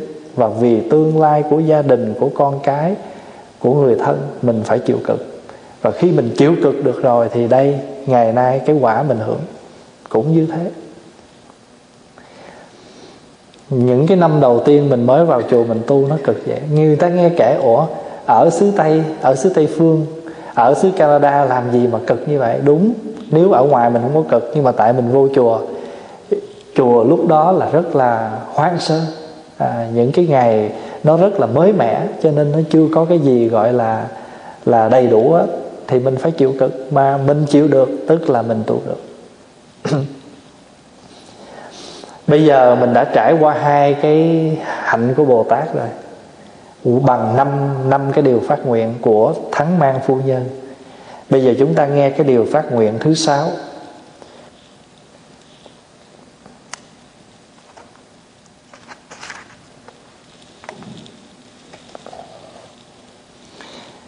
Thầy tuệ sĩ dịch, bạch thế tôn, kể từ hôm nay cho đến lúc thành tựu bồ đề, con sẽ không bao giờ vì mình mà thọ nhẫn thọ nhận xúc liễm tài vật. Nếu có thọ nhận cái gì là vì để thành thục chúng sanh nghèo khổ. Hòa thượng tri tịnh dịch Bạch Đức Thế Tôn từ nay cho đến ngày thành Bồ Đề Con chẳng vì mình nhận chứa của cải Nếu có nhận chứa thì chỉ vì cứu tế loài hữu tình nghèo khổ. À, Cái này gọi là nhiếp chúng sanh. Thế gian á Người ta chất chứa tiền của.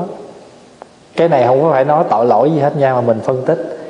Tức là theo thông thường Ở thế gian thì chúng ta phải chất chứa tiền của. Chất chứa để làm gì? Để cho người thân mình để cho bản thân mình nói chung là để cho gia đình mình chi dùng điều đó đúng thôi. Đó là cái cách theo thế gian. Tức là mình đi làm mình phải chất chứa để dành. À, giờ rồi qua cái giai đoạn thứ hai mà nếu mình đi tu á là vì cái gì? Vì xả bỏ mấy cái đó. Tại vì thường thường có những người người ta có nhà có cửa có đủ thứ mà người ta xả bỏ. Cũng giống như à, ở bên Trung Quốc á, có một cái cô um, tài tử cổ đóng trong cái phim Hồng Lâu Mộng. Pháp Hòa không nhớ tên của cô Pháp không? Có coi cái phim đó.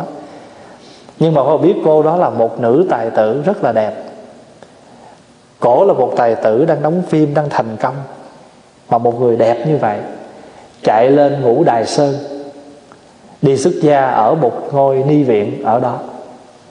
Tức là cô này có tất cả và cổ xã và có một cô tài tử điện ảnh người Mỹ cũng bỏ tất cả rồi đi tu theo Phật giáo Tây Tạng.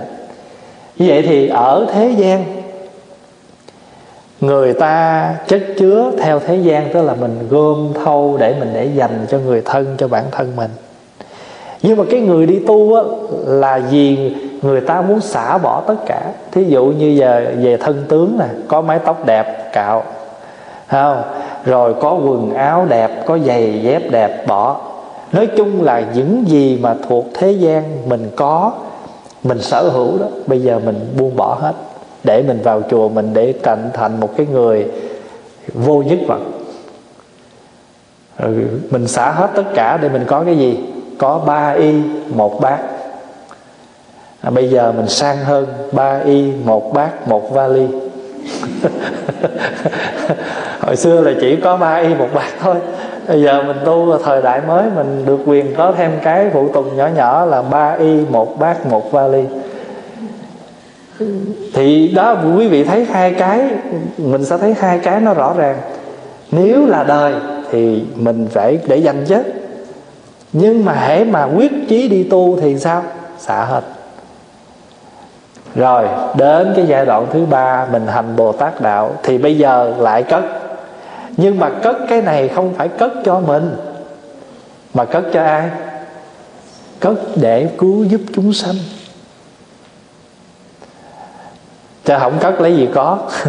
Nhưng bây giờ á với ở cái điều cái cái hạnh này á, tức là mình nguyện không có, mình không có thâu gom.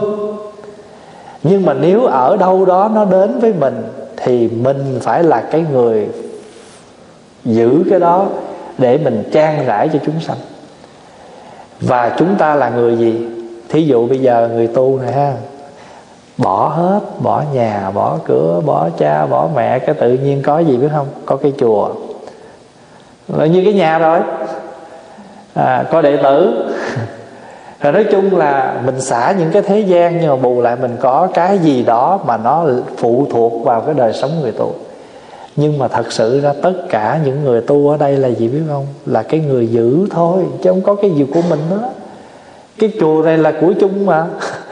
của bá gia, bá tánh đóng góp rồi chúng ta cùng có một cái đạo tràng, một cơ sở để rồi tất cả những người ở đây là những người phải có trách nhiệm giữ gìn để làm gì? Để duy trì, để tiếp tục dùng cái chỗ này để phổ độ, để cho chúng sanh chi dụng. Cho nên mình giữ cái chỗ này là để giữ, để làm gì? Giữ để cứu giúp chúng sanh chứ không phải giữ cho mình ở. Ví dụ như bây giờ mỗi cuối tuần xong phải dọn dẹp phải chùi rửa, phải giữ gìn cho tươm tất. Để rồi chúng sanh có vô, người ta dùng nữa. Như vậy, chứ bây giờ có giữ sạch thiệt sạch, ta tối thầy trò có để ôm mình ở đây lăn hết cái chùa ngủ đâu. Cũng gấp nào đó thôi. Nhưng mà mình luôn luôn tâm niệm mình là người giữ chùa. Cho nên á, những cái vật dụng ở trong chùa đó, tất cả mọi người được dùng. Nhưng phải có bổn phận giữ gìn đó quý vị thấy cái tâm bồ tát nó khác không? Tức là mình không có giữ cho riêng mình nhưng mà không có nghĩa là mình quỷ của. Không có nghĩa là mình à, mình mình mình không có biết uh, tiết kiệm tức là mình vẫn giữ nhưng mà giữ không phải để cho riêng mình. À, mà giữ để cho tất cả có tiếp tục mà chi dụng. Nó vậy thôi. Pháp Hòa nói ví dụ như là mình à, khui một cái lon à, nước cốt dừa mình xài. À, Khi mình xài xong rồi mình xài không hết Thì không để yên cái lon đó như vậy mà cất tủ lạnh. Tại vì theo nguyên tắc thực phẩm Một cái gì mà trong cái lon thiết mà chúng ta đã khui ra rồi Mà không trút nó ra cái hũ, cái chén Mà để yên trong cái lon đó thì nó sẽ ra độc. Thì đại chúng ăn vô sẽ mang bệnh không mình giữ mà giữ và phải bảo đảm sự an toàn cho mọi người thì cái giữ đó mới đúng là cái giữ của bồ tát. Còn cái kiểu giữ mà bất cần á xong rồi cứ nhét đại vô tủ đi rồi kỳ sau ai cần tự kiếm á thì cái này chưa phải. Nó rõ ràng như vậy. À, mình xài xong một cái gì đó rồi á mình nhớ chùi rửa xong rồi mình cất trở lên để mai mốt chúng sanh khác có mà chi dùng cho nên nó cái cái hạnh của bồ tát tu á, là nó thực tế mà nó rõ ràng chứ không phải cái kiểu như là, ôi của chung mà tôi đâu giữ tôi chi kệ để đó thì à không phải. Để mà để làm sao chứ? Để mà chúng sanh ta có xài lại được nữa không?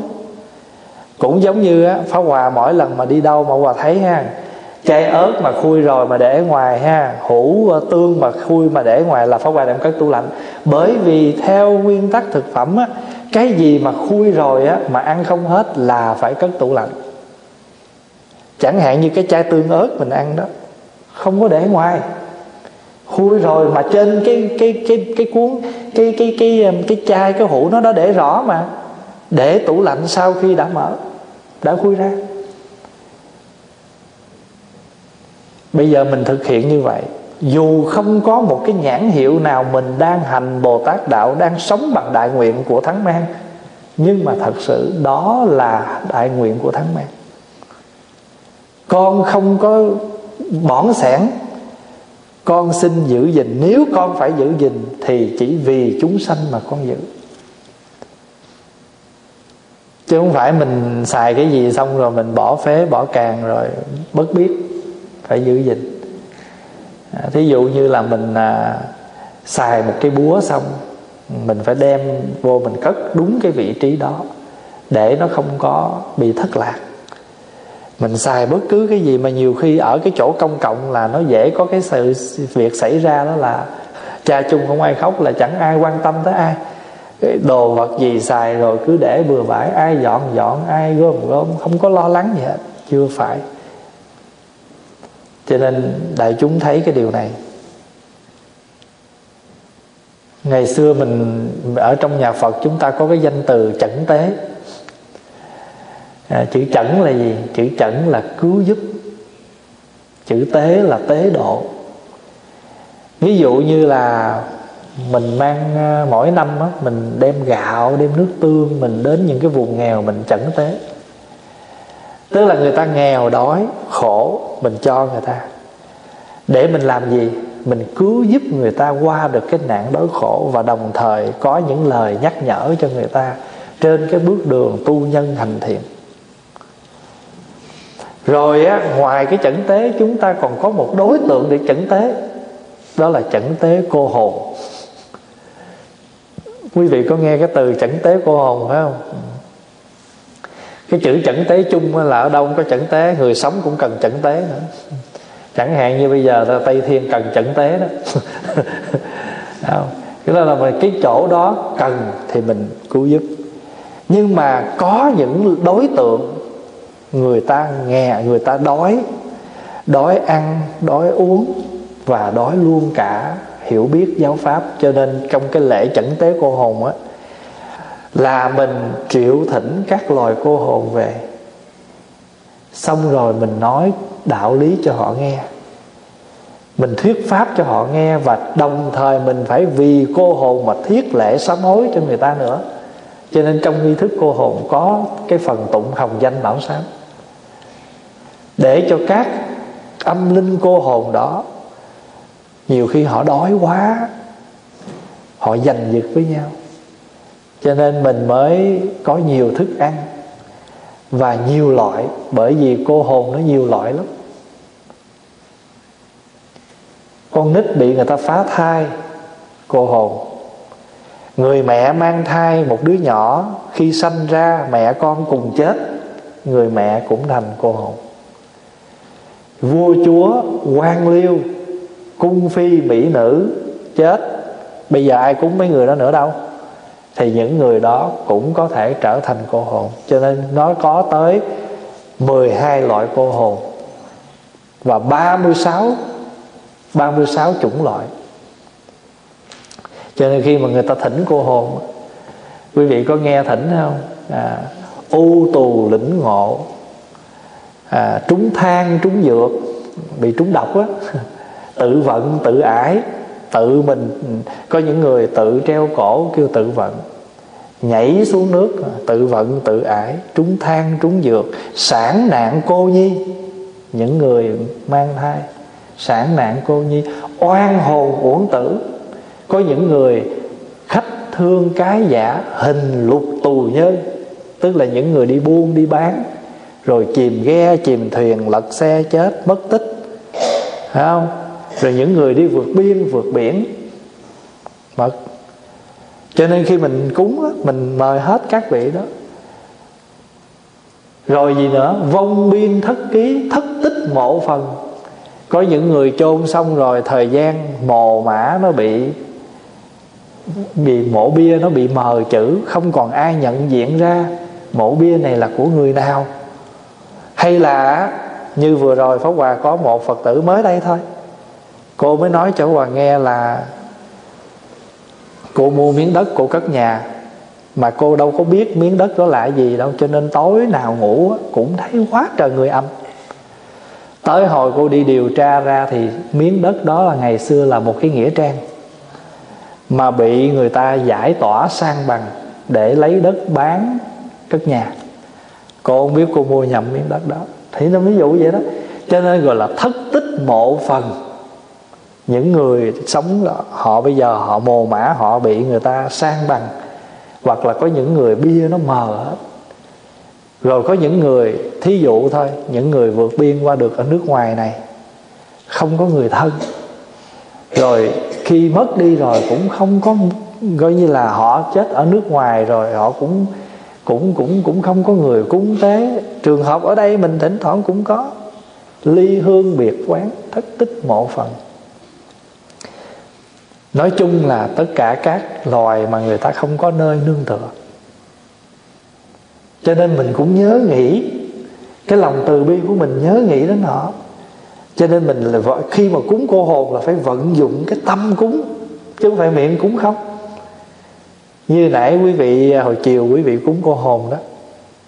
Khi nào mà tới cái giờ cúng đó là mình phải đem cả cái tâm lực của mình đi vào trong cái cái lời kinh, đi theo những cái câu kinh đó thí dụ như trong đó có câu là khai yết hầu chơn ngôn, tức là cái thần chú này, cái chơn ngôn này sẽ khai mở được cái cổ họng của loài cô hồn. Thì trong khi mình tụng cái câu đó thì mình nhớ tưởng là các cổ họng của họ được mở ra để họ có thể nuốt được những thức ăn mà mình cúng cho họ. Khai yết hầu chân ngôn. Giải quan kết chân ngôn. Những cái xiềng xích những cái những cái gọi là bế tắc họ mình quán tưởng để cho họ cũng đồng về với mình. Rồi phổ triệu thỉnh chân ngôn. Nam mô bộ bộ đế rị đó tức là mình tụng câu đó mình nghĩ tưởng đến họ đang vân tập về đây. À. rồi à, nhũ hải chân ngôn tức là bây giờ họ đang ở trong một cái biển sữa. Họ thấm nhuần thức ăn như là biển sữa họ thấm nhuần giáo pháp như biển sữa vô già chân ngôn vô già thực chân ngôn. Tức là thức mình đọc cái câu thần chú này thì làm cho thức ăn không còn ngăn ngại đối với họ nữa. Họ có thể ăn uống đầy đủ hết. Phổ uh, biến thực chân ngôn. Khi tụng cái đó tâm tưởng phải nghĩ đến thức ăn. Biến thủy chân ngôn tâm nghĩ đến nước uống vân vân. Là chẩn tế. Chẩn là chữ cứu giúp tế là tế độ cho ăn mà còn ban cho người ta cái lời giáo pháp. Bây giờ cái nguyện thứ bảy của thắng mang.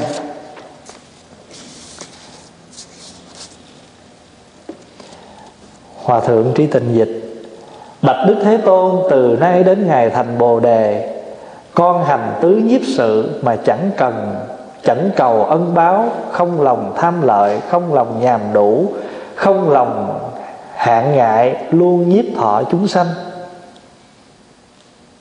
Thầy tuệ sĩ dịch, bạch thế tôn, kể từ hôm nay cho đến lúc thành tựu bồ đề, con sẽ không bao giờ vì riêng mình mà thực hành bốn nhiếp pháp. Thường thường á, đây là bốn nguyên tắc để duy trì sự đoàn kết đời sống tập thể. Bố thí, ái ngữ, lợi hành, đồng sự. Một cái đoàn thể nào, một đạo tràng nào muốn duy trì tốt đẹp thì tất cả mọi thành viên ở trong cái đoàn thể đó giữ lấy bốn cái điều này để thực thi thì cái cái đoàn thể đó vững mạnh. Bố thí. Bố thí là gì? Tức là mình chia sẻ. Không phải chia sẻ của cải, mà có đôi lúc mình còn chia sẻ thời giờ của mình, việc làm của mình. Bố thí. Mà đoàn thể nào muốn vững mạnh mà không có ái ngữ, thì làm sao đoàn thể đó hòa thuận mà đi xa được, đi lâu được? Rồi bây giờ đoàn thể nào cũng mỗi thành viên trong đó không thấy cái việc gì lợi lạc cho đại chúng để chúng ta làm hết thì làm sao? Bây giờ Pháp Hòa ví dụ vậy nè. Thí dụ bây giờ hôm nay mình đi à, mình à, mình mình biết là người ta tặng cho chùa một cái thùng bột à, bánh xèo mà ta quậy rồi hết rồi, ta làm sẵn hết, giờ ta cúng cho chùa bây giờ nếu mình không mình không để thời gian mình một người nào đó trong chúng đứng ra chịu trách nhiệm, làm cái món bánh xèo để cho đại chúng được ăn mà không phí cái bột, thì cái bột này sẽ bị đem đổ đi, nó chua, nó hư, nó đem đổ đi. Vậy thì chúng ta phải lợi hành, tức là thấy cái điều này chúng ta làm là vì lợi ích cho toàn thể, chứ không vì cá nhân mình.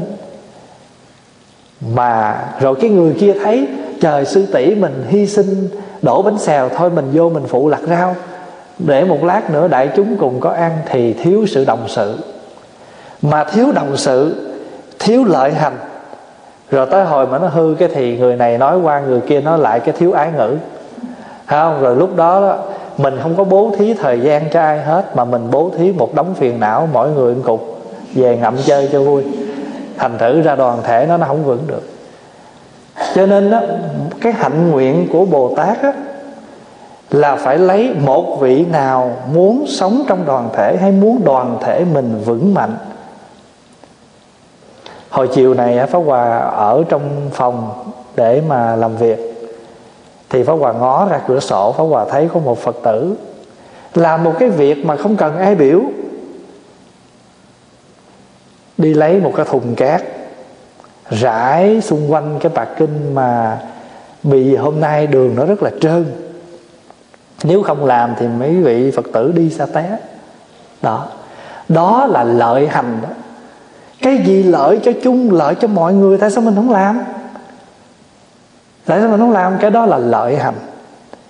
Mà đồng sự đồng sự là sao? Bây giờ đây, mấy cô bác ở trong bếp đang nấu ăn có người đang rửa chén, có người đang quét dọn, thì tôi tôi cũng đồng sự với mọi người, tôi kiếm việc, tôi làm. Tôi làm cái đồng sự của tôi là tôi đi ra ngoài, tại vì chỗ này không có người làm. Tôi ra tôi xúc tuyết tôi ra tôi cắt cỏ, tôi ra tôi tưới cây. Hồi sáng này, pháp hòa đi lên chánh điện. Mới thấy một cái chậu hoa nó, người ta mới cúng đâu, chưa đèn tuần mà nó nó rụng queo hết trơn. Cầm lên, không có giọt nước thì cái bình bông đó là gì biết không? Con chung không ai lo. Nó là cái trường hợp như vậy. Cho nên á, mình làm sao mình sống mà mình phải tự mình ý thức. Tại vì nếu mà người ta cứ rỉ rả người ta nói hoài á, thì nó đâm ra nói nhiều. Phải không? Mà khó chịu. Thành thử ra cái này là cái sự thực tập chứ không phải là một lý thuyết muốn cho đoàn thể mình, muốn cho cái cái cái gia, bây giờ mình nói nhà mình đi. Cái cái nhà của mình á, mình phải ngó ngàng chút chứ. Ai mà đi làm không cực, thí dụ như mình nói, tôi đi làm về mệt thì tôi phải ngủ. Ủa, mình ngủ thì người khác cũng ngủ, chồng ngủ được thì vợ cũng ngủ được, mà nếu sống vậy nó nó sanh lạnh hết trơn rồi. Cho nên rồi á mình phải làm sao mình ý thức cái này gọi là tứ nhiếp pháp. Đây là bốn phương pháp mà tất cả chúng ta cần phải nhiếp ở trong lòng, giữ ở trong lòng, thọ trì ở trong lòng, rồi ứng dụng trong đời sống. Mà không phải chỉ ở chùa nha, bất cứ một nơi nào có được bốn cái này là nơi đó vững mạnh bây giờ bây giờ quý vị cứ tưởng tượng cái nhà của mình nếu mà thực hiện được bốn cái này coi có phải là vợ chồng gia đình êm thấm không? Đâu phải chế chua không? À, ví dụ bây giờ hai vợ chồng già ở chung với nhau giờ con cái lớn hết rồi dọn ra ngoài hết rồi. Tuyết nó rơi cái mình ra mình nói ông ông ông đi xúc tuyết đi. Hỏi bà làm gì? Tôi ngồi tôi coi ông xúc. nhưng mà nếu mà đồng sự là hai người ra mặt thật sự ra, ổng cũng không để mình làm nhiều đâu, nhưng mà ra mình đồng sự cho nó vui. Hay là ngược lại mà bà ra suốt mà ông ngồi trong nhà ông coi tivi, coi không được. Cái đó là coi không được chứ không phải là coi tivi. Một người làm một người ngồi ngó đó là cái đó người ta kêu là coi không có được, chứ không có coi ngó gì hết trơn á. Cho nên á nhiều khi cái người mà người ta người ta thấy làm cực quá, cái ta mới hốt câu, ta nói nhiều khi mình biết nhiều, mình khổ là cực là vậy đó. Cái người mà ta không có khe gì hết, có là ăn, có là thôi, thì nó khỏe phải không? Còn người sống mà biết quan tâm, biết để ý, rồi mình cực. Rồi mình cứ phiền muộn, mình nói, tại sao như vậy mà không ai để ý? Phải không? Thật sự ra đôi lúc mình bực, mình nói như vậy. Nhưng mà rồi mình cũng vẫn phải biết, mình phải làm thôi, chứ không làm rồi làm sao? Không làm là làm sao? Cho nên rồi phải để phải để tâm hết tất cả mọi cái cái sự việc, dù việc đó rất nhỏ. Nhưng mà nếu cái việc nhỏ nó không làm, thì coi như là nó hư chuyện và một lát nó lụp chụp hết. Cho Pháp Hòa, quý vị biết mỗi lần mà đi đâu làm cái gì là phải dặn dò từng ly, từng tí. Tại vì nó chỉ cần thiếu một chút đó thôi mà nó không cho nên rồi phải nhắc nhở cái chuyện đó là vì mình nghĩ tới cái chung thôi. Chứ còn nếu mà, ôi, tôi ở nhà tôi làm để ta khen tôi giỏi. Còn tôi không cần biết mấy người làm dở ẹt cái ở nhà, ta nói à, có tôi ở nhà chuyện nó mới hay. Còn không có không có, mình không có cái tâm đó. Đi vắng cũng muốn mọi việc nó tốt. Tại vì không phải là mình làm cái này cho ai, mà vì cho tất cả mọi người. Mà người ta đang cần tới mình thì mình mới tới, mình mới tới giúp. Cho nên trong này nói rõ, bốn nhiếp sự là bốn nguyên tắc duy trì sự đoàn kết của đời sống tập thể. Nhỏ thì giới hạn trong phạm vi gia đình, thân thuộc, lớn thì cho tất cả chúng sanh. Đó, ta giải thích rõ như vậy. Nếu mà ở trong một cái gia đình nhỏ của mình mà mình thực hiện được bốn cái này thì tự nhiên gia đình mình nó yên thấm. Đó đoàn thể của mình nó cũng tốt.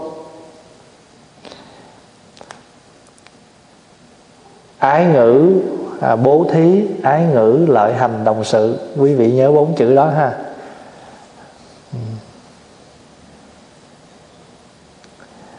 Bố thí là mình cứu giúp.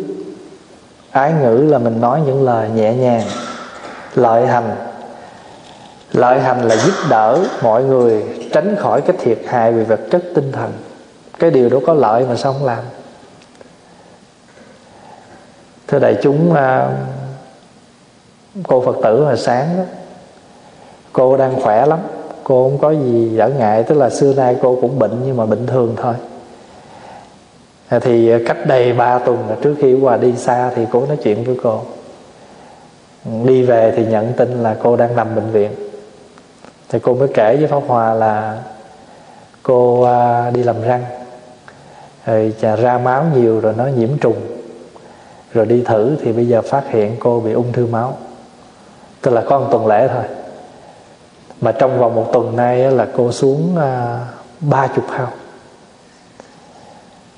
Thế thì ngày hôm qua là cô được bác sĩ cho về để chờ sức khỏe. Cô khá khá rồi bắt đầu mới có thể đi chemo được thì Pháp Hòa mới thấy rằng hôm nay chúng ta cũng tập hợp đại chúng để tu bác quan trai. Và buổi sáng thường chúng ta có một thời kinh. Thì thôi để mình an ủi làm cho tâm cô được nhẹ nhàng. À, thì mình nói với cô là lên chùa tụng thời kinh. Và đồng thời gần đây mấy bác nhà mình cũng bệnh nhiều. Thôi thì chúng ta cùng một làm một cái lễ tụng kinh dược sư. Cầu an cho tất cả quý bác mình không có thể thay thế quý bác để mình thay thế cái bệnh được. Mà quý bác cũng không cần mình cho tiền cho thuốc gì hết mà chỉ cần cái tình đối với nhau. Vì vậy cho nên sáng hôm nay Pháp Hòa mời đại chúng cùng tụng một thời kinh để cầu nguyện cho tất cả quý bác, quý Phật tử của mình ở đây. À, đang bệnh. Thì nếu mà quý bác không có mặt ở đây nhưng mà quý bác biết được là thầy cũng như đại chúng các bạn đồng tu có quan tâm, có nghĩ tới mình, có gửi cái năng lượng bình an đến cho mình thì tự nhiên quý bác cũng vui. Thì thưa đại chúng cái đó là gì? Đó là lợi hành rồi quý vị nghe tụng kinh quý vị cũng lên cùng tụng gọi là đồng đồng sự bây giờ mình không có phone mình hỏi cái bác đó thế này thế kia làm cho bác thêm phiền não mà mình gửi cái năng lượng bằng lời kinh cái đó gọi là ái ngữ rồi đại chúng cũng đến đây để chút thì giờ của mình, chút năng lực của mình, chút sức của mình để góp lời cầu nguyện gọi là bố bố thị vậy thì chỉ một hành động của mình mà nó đủ cả bốn nhiếp ở trong đó là bố thí, ái ngữ, lợi hành và đồng sự. Thí dụ bây giờ á, nếu mình không làm việc này lặng lát nữa về nhà là có chuyện nè ông xã về là có chuyện, hoặc bà xã về có chuyện mà chỉ cần làm này thôi là mình đã bố thí ba cái khác rồi đó. Lợi hành á đi về thấy nhà cửa tươm tất, cái bà khỏe, bà nhẹ, bà đi vô bà nấu ăn, bà nhẹ nhàng bà không nói hết. Thì mình đâu có chọc bà nói nói nói nóng. Mà không nói nóng tức là bà ái ngữ rồi. Không? rồi mình bố thí cho bà được nụ cười, bà về bà thấy cái đó là bà nhẹ nhàng rồi. Cho nên cái việc làm của chúng ta chỉ cần một việc thôi mà nó đầy đủ những cái đạo ở trong đó. Cái thứ tám, bây giờ cái bảy, cái tám gọi là nhiếp chúng sanh, tức là làm cho chúng sanh hết khổ. Bây giờ mình cứu khổ chúng sanh. Hòa thượng tri tịnh dịch, bạch đức thế tôn,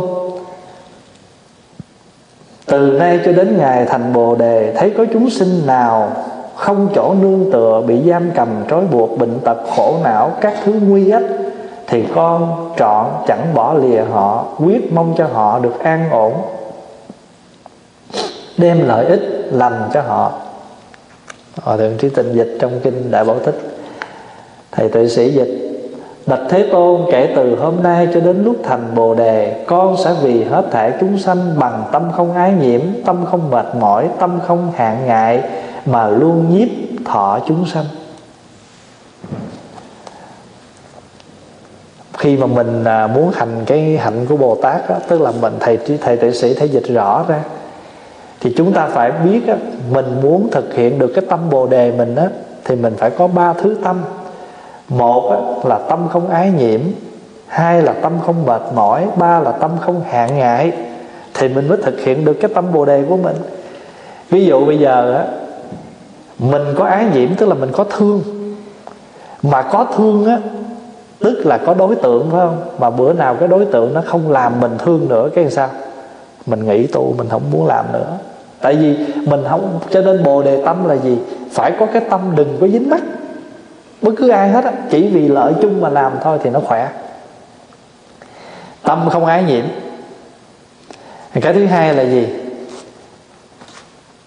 Tâm không mệt mỏi tại vì thường thường á, làm hồi nó mệt lắm á tại vì không ai phụ mình hết. Chẳng những mình mỏi mệt cái thân mà mình luôn cả mỏi mệt cái tâm và tâm không hạn ngại.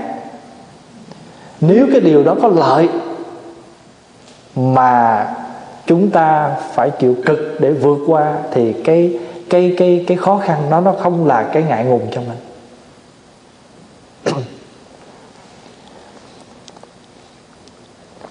Bồ Tát không từ khó nhọc, Không sợ nguy hiểm, Không tránh xa những nơi mà chúng sanh bị đọa đầy, Bị áp bức bần cùng, Khốn nạn, Yếu đuối, không nơi nương tựa cậy nhờ. Đây là cái hạnh cứu bạn. Mà trong các vị bồ tát của mình, ai là cái nguyện này? Bồ tát nào có cái nguyện mà ở trong cái chỗ khổ nạn để cứu người ta? Địa tạng. Cái chỗ tối tâm cái chỗ tối tâm, cái chỗ mà cứng chắc tối tâm dày khổ thì có bồ tát địa tạng. Cho nó có cái hay là bồ tát địa tạng ở địa ngục. Cái chữ địa ngục là gì? Là nơi nào tối tâm dày đặc sự thiếu hiểu biết thì nơi đó cần có bồ tát địa tạng. Bởi vì bồ tát địa tạng là tượng trưng cho tâm. Mà tâm thì phải sáng phải vững thì mới ở trong chỗ dày đặc, tối tâm đó được. Cho quý vị đừng có sợ. Ờ, đừng có sợ là là nó chọn thôi thôi, tôi không thờ địa tạng đâu. Thờ địa tạng độ, thờ cho người chết không phải. Cái mình, nếu mình hiểu vậy là mình hiểu sơ cơ lắm. Hiểu sơ cơ lắm.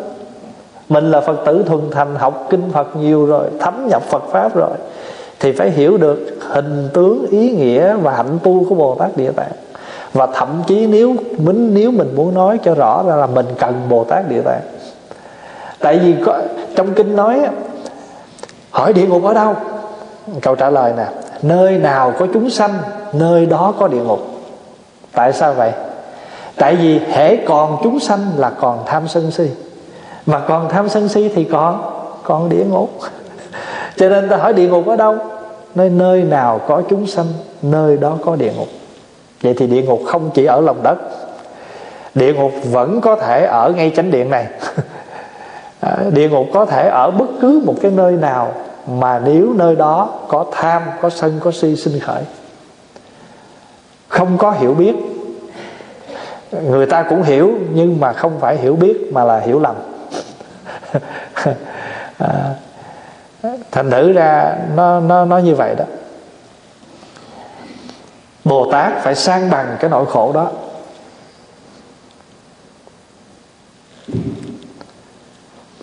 Tuần rồi à, thầy đức tạng à, đi chợ. Ở trên đường đi chợ cái thì thấy đang đậu xe thì thấy ở trước thấy hai cái xe nó đụng nhau. Nó đụng nhau xong rồi thì mấy đứa nhỏ ngồi trên xe, tới giờ nó đi học. Thì cái người cha của mấy đứa nhỏ trên xe mới nhờ thầy đức tạng chở mấy đứa nhỏ đi học. Chẳng những vậy mà còn nhờ trở lại làm chứng. Làm chứng là làm chứng làm sao? Chỉ chỉ nói sự thật những gì đã xảy ra trong cái thời gian tai nạn đó. Cái pháp hòa mới hỏi à, mấy đứa nhỏ đó mấy tuổi? Thầy mới nói dạ nó cũng à, mười mấy hết rồi nó đi học nó học thêm đó mà. Pháp Hòa nói à chắc có lẽ mấy đứa nó lớn, người ta mới dám giao cho con đó. chứ thưa, theo thường thường á, một cái người lạ, người dưng, ai dám đưa con mình cho người ta chở đi học, phải không? Nhưng mà rồi á, mình cũng nghĩ là thứ nhất là mấy đứa nó nó lớn.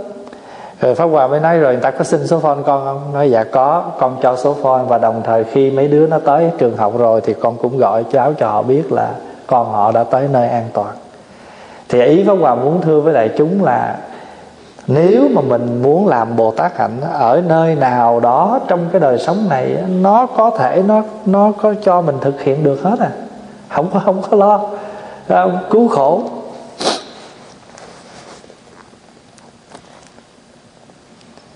Cũng giống như à, cái thùng rác của của của chùa vậy đó cứ vài ba tuần là ở đâu một nguyên một cái bộ ghế salon tổ bố nó tới. Vài ba tuần là cái máy lạnh, cái tivi. Mà thiệt sự và cái tivi, cái mới đây nhất là nguyên một cái ghế salon dài bự. Quý vị đi ngang, quý vị thấy đó. Nghĩa là mình bây giờ quý vị không có tin là, nghĩa là của trên trời rơi xuống thì đây. Nghĩa là không cầu mà tự đến. Nhưng mà nếu mà không ai cứu khổ nó đó không ai cứu khổ nó đó thì chỉ cần vài tuần lễ nữa thôi là mình sẽ nhận một cái thơ của CT gửi xuống. Ra lệnh là mình phải dời cái ghế đó đi liền còn không là sẽ bị phạt. Cho nên là cách đây mấy ngày là chú Tuệ Văn với anh Nhung á đã mở cửa. Và không phải cửa địa ngục mà mở cửa xe truck. Phải chở cái ghế đó đi để giải quyết. Thứ nhất là mình cần chỗ đậu xe. Thứ hai là theo luật của thành phố á, là mình không được quyền để những cái rác rưới bừa bãi trong vòng một thời gian nào đó, mà cứ bị hoài. Vừa rồi mới đây nhất là mấy cái giường luôn. Họ dọn nhà rồi giường bự bự ở đâu không biết, họ khiêng, họ để một đống, rồi có khi thì xe đạp, mấy chiếc vậy đó. Thấy không? Cho nên có biết là mình có tu được hay không là cứ lâu lâu cứ ngó cái thùng rác đó. À cho nên nó cứu khổ nó có ngay trước mặt vậy đó. Ta kêu là cứu bạc á chữ cứu á, tức là mình giúp chữ bạc là mình trừ. Thí dụ như quý vị tụng cái câu này nè bạc nhất thiết nghiệp chướng căn bản đắc sinh tịnh độ đà la ni. Thì cái chữ bạc đó là gì? Nhổ trừ nó ra nhổ cho sạch. Bạc tức là mình làm cho nó trừ sạch trừ sạch tất cả những cái nghiệp chướng căn bản để có thể sinh về tịnh độ. Cho nên bài thần chú đó có tên là bạc nhất thiết nghiệp chướng. Và bồ tát địa tạng chúng ta niệm sao? Nam mô u minh giáo chủ, cứu bạc minh đồ. Tức là nhổ sạch những cái khổ đau ở cái cõi tối tâm đó. Chỉ có tâm mới làm được sức lực con người làm không được. Chỉ có tâm lực mới làm được còn sức lực làm không được. Cho nên bồ tát địa tạng phải phát cái nguyện là cứu bạc minh đồ. Pháp Hòa thấy ha, nhiều lúc đó người ta cho rau đó, Trời ơi mình nhìn mấy chục thùng rau là quể quải luôn. Mở một thùng rau nào ra nó hư tùm lum hết. Vậy mà rồi nó cũng xong. Cái đó đâu phải sức lực làm được. Cái đó là phải tâm lực. Thứ nhất Người ta đã cho là mình phải dùng. Công trở về đây rồi. Rồi cái thứ hai là Trong cái đống dơ này nè Nếu chúng ta chịu khó sàng lọc nó sẽ ra được một số tốt. Cho nên á, lặt rau mà nếu biết quán á, thì ngồi đó mà lặt rau mà là tu. Tại vì trong cái đống dơ này nè trong cái đống hôi thối này nè mà nếu chịu khó ngồi lượm lặt là một lát nữa, hôi thối sẽ ở một bên và cái sạch nó sẽ về một chỗ. Cho nên mỗi lần mà quý vị lặt rau và đi ngang là có và nói trong bụng là, quý vị này đang tu mà không biết có quán nhưng mà Pháp Hòa biết là không, nhiều khi không nói là tôi đang quán, nhưng mà có suy nghĩ tới, trời ơi, bây giờ cái này mà không chịu khó làm thì sao đây? Nó hư hết trời ơi, nhiều khi quý vị nhớ cà chua đem về là nó chảy nước luôn á. Vậy mà ngồi lọc hồi lại là xong rồi hết tâm lực mới làm được. Còn cái người mà, trời ơi, trời, vậy rồi sao chừng nào mới hết? Ngồi nói hoài không bao giờ nó hết. Nói hoài không có hết, ngồi xuống. Mỗi người một cái dao, làm rồi sao hết. Hay lắm mà, và thưa đại chúng là cái chỗ cứu khổ đó là nó có đều đều. Cho nên ai mà muốn thực hiện được cái tâm lực của mình sao là lâu lâu mỗi tuần nhớ gọi về chùa, gọi coi rau thúi về chưa? Nếu mà về rồi cho con xin lên cái shop đó. Nếu mà lên ngồi ngay đó, đừng có đừng có phiền muộn gì hết. Cái đó là cái pháp tu. Xin lỗi đại chúng là người ta người ta lọc kim cương á. Người ta lọc bằng cách nào? Người ta cũng phải lấy một cái rổ người ta xúc ở dưới cát lên, rồi người ta đãi. Có nhiều khi đãi nguyên thao không có gì hết. Đãi tiếp, đãi cát tìm vàng. Đãi cát tìm vàng. Còn bây giờ là gì? Đãi rau thúi tìm rau ngon. Đó. lấy sức lực để thử cái tâm lực của mình.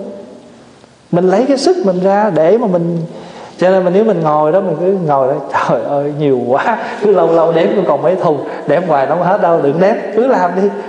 Hết nào cũng ngày cái thứ chín. Cho nên thắng mang nguyện ha, từ nay đến lúc thành bồ đề con sẽ vì hết thảy chúng sanh mà nhiếp thọ họ. Không ngăn ngại không ái nhiễm không mệt mỏi người nào muốn có được cái tâm lượng cái tâm bồ đề á, thí dụ như này anh có phát tâm bồ đề làm không? Bằng cách nào để biết người đó có tâm bồ đề? Và chất liệu nào để có tâm bồ đề? Muốn có được tâm bồ đề thì phải có ba chất này. Không ái nhiễm, không mệt mỏi, không ngăn ngại. Ví dụ như giờ mình giúp ai cứ giúp thôi à. mình nói ờ, tại nó dễ thương tôi giúp, cái bữa nào nó hết dễ thương, cái mình không giúp. Không có gì, không có gì dễ thương mà giúp. Bạch Đức Thế Tôn kể từ nay cho đến lúc con thành tựu Bồ Đề, Nếu gặp chúng sanh, Cô độc, bị giam cầm trong ngục tối, Tật bệnh, đủ mọi thứ ách khốn khổ, Con không bao giờ rời bỏ dù chốc lát. Mà phải mong sao cho họ được an ổn Bằng hành vi thiết thực, Khiến cho thoát khỏi mọi thống khổ, Sau đó mới rời bỏ. Đây là giới Bồ Tát đó nha người nào mà thọ với bồ tát rồi, thấy người ta bệnh mà không kiếm người chăm sóc mà bỏ đi chơi là không được á. Trước khi đi là phải kiếm người chăm sóc á. Phải giao lại đó nói tôi tôi bận việc này, tôi đi, anh này anh bệnh mà chưa hết nè, mà tôi đang chăm sóc nửa chừng này, anh phải lên anh giúp tôi. Bồ tát biết rõ phát nguyện như vậy, cho nên cứu bạc rồi bây giờ nè, bây giờ mình sẽ thấy rằng cái nguyện kế nè cái nguyện thứ chín. Bạch Thế Tôn kể từ hôm nay đến lúc thành tựu Bồ Đề, Nếu gặp các trường hợp ác luật nghi như săn bắn hay săn chăn nuôi Và các sự phạm giới, Con sẽ không bao giờ bỏ qua. Khi nào có đủ năng lực gặp những chúng sanh như vậy Ở nơi này hay ở nơi kia, Đối với những hạn cần thiết, Cần phải chiết phục, Con sẽ chiết phục đối với những hạn cần phải nhiếp thọ con sẽ nhiếp thọ vì sao? Vì do sự chiết phục và nhiếp thọ mà chánh pháp tồn tại lâu dài. Do chánh pháp tồn tại lâu dài mà chư thiên và nhân loại được sung mãn, các ác đạo sẽ giảm thiểu, có thể tùy chuyển theo bánh xe chánh pháp của như lai mà chuyển vận. Do thấy sự lợi ích ấy nên không bao giờ con bỏ sự nhiếp thọ nói tóm lại cái câu này á mình thấy cái điều xấu ác mình phải tìm cách mình đừng để nó sinh khởi. Bởi vì chỉ khi nào cái thiện lành nó còn có mặt thì trời người mới được cái sự an lạc lợi lạc. Cũng giống như là ở ở trong trường học á à, những cái người mà người ta đi vào trong trường học á người ta hành hung học sinh á à, thì ở cảnh sát cũng phải có một cái biện pháp. Tại vì nếu không thì các học sinh sẽ trở thành các cái trường học sẽ trở thành ra một cái nơi không có an toàn. Và người ta không có yên tâm để người ta gửi con người ta tới để đi học. Cho nên sau này quý vị đi tới mấy cái trường học mà những trẻ em đó, quý vị sẽ thấy là tới giờ một là buổi sáng trước khi vô học. Hai là giờ trưa khi ăn trưa mà ra chơi buổi chiều khi tan học. Lúc nào nhà trường cũng cử ít nhất là hai, ba thầy cô đi tới, đi lui ở trước cửa trường để cái bóng dáng đó nó trừ những cái kẻ cái kẻ xấu. Tại vì có những người người ta bắt cóc con nít, có những người người ta tới người ta để gì, người ta hận đời cái gì đó, người ta đem súng vô, người ta bắn xả trường học, vân vân. Thì có những cái trường hợp mới đây quý vị cũng nghe đó, ở bên mỹ cũng có những cái việc xảy ra mới đây thôi. Cho nên cái bóng dáng đó nó trừ khử cái xấu ác cho nên nhiều khi á, hồi xưa người ta tin á, ở trước cửa nhà người ta phải dán hình của một cái ờ, một cái ông mà người ta kêu là môn thần á. Môn thần tức là mấy ông thần ờ, gác cửa đó. Ừ. Cho nên người ta dán hai cái hình đó ta để trước cửa, ta nghĩ rằng khi dán hai cái hình đó, hai cái ông thần đó thì những cái tà mị nó không có dám đến gần thì có những cái nơi mà chỉ cần xuất hiện cái hình bóng của một cái người có đạo đức, thì tự nhiên những cái người mà có cái tâm không lành, không thiện á, họ cũng bị nhiếp phục, họ không dám hành những cái, hay là nói những cái điều không có thiện lợi Bồ Tát biết rõ nguyên nhân đưa đến nỗi khổ của thế gian cho nên cương quyết phải diệt trừ. Bồ Tát không để cho các luật nghi hiện hành trong phạm vi mà uy tín và quyền lực của mình có thể chi phối. Ác luật nghi là hành động tội ác. Hành động tội ác gieo khốn khổ cho kẻ khác. Nó có thiện luật, nó có ác luật à, cho nên những cái có những người người ta có những cái quy định xấu ác của người ta thí dụ như người ta nói hôm nay tôi biết cái người đó tới đó tôi sẽ đến đó tôi phá cho cái chỗ đó nó nó không thành tựu. Nhưng mình biết cái đó mà mình biết rằng cái uy tín của mình cái quyền lực của mình đến đó mình sẽ trấn áp được cái đó thì tự nhiên người đó có mặt.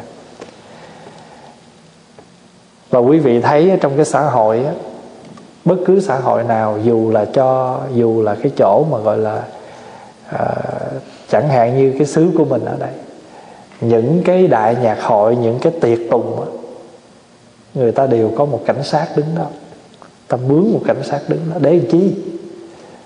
Chỉ cần có cái hình tướng của cảnh sát ở đó thì những cái người mà người ta có cái ý niệm xấu hay là lúc đó người ta muốn sanh chuyện gì đó thấy cái tướng đó người ta cũng sợ. Cho nên nhiều khi á, mình có cái quyền mình có cái uy hay mình có cái đức mà nếu mình dụng nó đúng á, thì cái quyền quy cái quyền quy đó đôi khi nó cũng là một cái gì đó để nó tránh những cái điều xấu ác nó có thể sinh khởi. Cho nên trong này mới nói nguyên nhân của cái tất cả nỗi khổ của thế gian là mình biết rõ những cái tội những cái tội ác tức là nguyên nhân.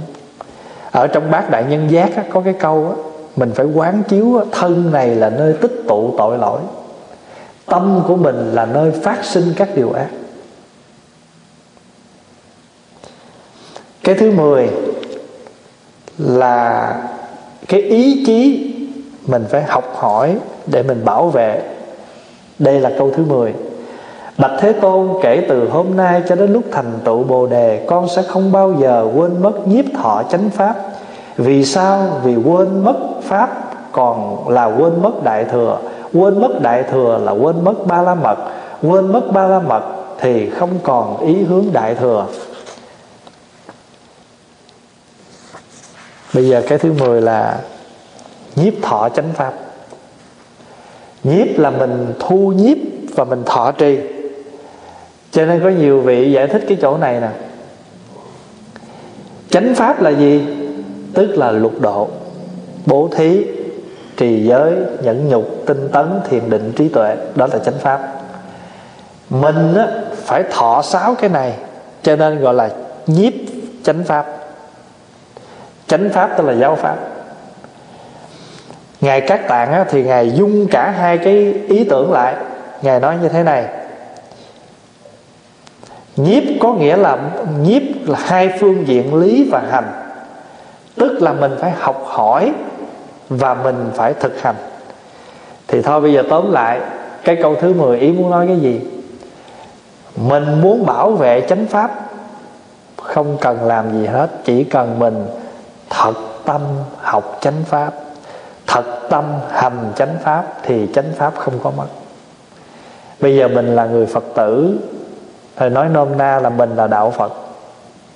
Mình không muốn đạo phật bị mất. Mình muốn đạo phật tồn tại để cho tất cả mọi người cùng học hỏi, thì giờ làm gì? Phải học chánh pháp, hành chánh pháp. Chứ có nhiều khi ta hỏi Pháp Hòa, chứ giờ mình muốn phục hưng, làm sao? Pháp Hòa nói, bây giờ mình làm gì? Chỉ cần mỗi người mình tự nỗ lực, mình tu thì tự nhiên người ta sẽ hiểu là chánh pháp là cái gì để cho người ta, nếu mà ai đó sinh khởi cái tà pháp thì mình thực hiện chánh pháp thì chánh pháp này sẽ là cái gương để cho người ta soi. Và người ta à thì ra nó khác với cái này. Cái này là chánh pháp, cái này là tà pháp. Mà mình không cần phải nói ai tà hết. Mình cứ thực hiện cái đúng thì người ta sẽ tự soi rọi cho nên cái điều thứ 10 mà thắng mang phu nhân phát nguyện á, là hộ trì không bao giờ lãng quên việc hộ trì và bảo vệ chánh pháp. Hộ trì và bảo vệ. Thì bây giờ muốn hộ pháp thì trước hết mình phải cái gì? Pháp hoài hay nói hoài đó. Nếu mình muốn hộ pháp thì trước hết mình phải để pháp hộ mình. Trong người mình có phật pháp, mình mới đem hộ phật pháp được. Bây giờ vô à, pháp của mình là gì? Là bố thí, là ái ngữ, là lợi hành, là động sự. Mình cứ thực hiện cái đó đi thì bốn cái này mình thực hiện được rồi thì tự nhiên mình là cái người bảo vệ chánh pháp một cách viên mãn nhất, hay nhất và không cần làm gì hết. Không có phải là mình viết bài hay, thiệt là hay, để rồi mình minh định một cái gì đó. Thật sự cái đó đã có người làm. Và đôi khi người ta, cái người mà người ta cố tình rồi thì mình có nói gì người ta cũng cũng cũng cũng tìm cách người ta phản bác. Cho nên tốt nhất là thôi mình cứ tu mình cứ làm những cái việc mà một người tu mình cần làm. Thì nói tóm lại á, hôm nay mình học 10 cái hạnh nguyện của thắng mang phu nhân. Một cái đầu là chúng ta gọi là giữ giới, gọi là nhiếp luật nghi giới. Thứ hai là không khinh mạng, không giận dữ, không tật đố, không bỏng sẻn. Bốn cái đó gọi là nhiếp thiện. Còn nhiếp chúng sanh tức là chúng ta thực hiện bốn nhiếp pháp và cứu giúp những người khác, gọi là cứu giúp chúng sanh. Và kế đến chúng ta làm làm một cái hạnh nguyện bạc trừ những cái khổ qua hai cái hạnh, cuối hai cái hạnh 8 và 9 tức là sang bằng nỗi khổ và diệt trừ tội ác. Cái chữ diệt trừ ở đây, chúng đừng có nghĩ là mình phải đi hành hung, giết chóc ai mới kêu diệt trừ nha diệt trừ tức là đừng để cái ác nó sinh khởi ở nơi ai. Và chính nơi mình cũng đừng sinh khởi. Và cái cuối cùng là chúng ta nhiếp thọ muốn bảo vệ chánh pháp. Và cái cách bảo vệ tốt nhất là chúng ta học và hành chánh pháp. Pháp Hòa ví dụ như bây giờ mình nói cho gần một chút đi. Mình nói tôi muốn bảo vệ cái hạnh phúc gia đình của tôi. Thì muốn bảo vệ hạnh phúc gia đình của tôi Thì mỗi thành viên trong đó Tự phải ý thức gia đình mình có cái nhu cầu gì.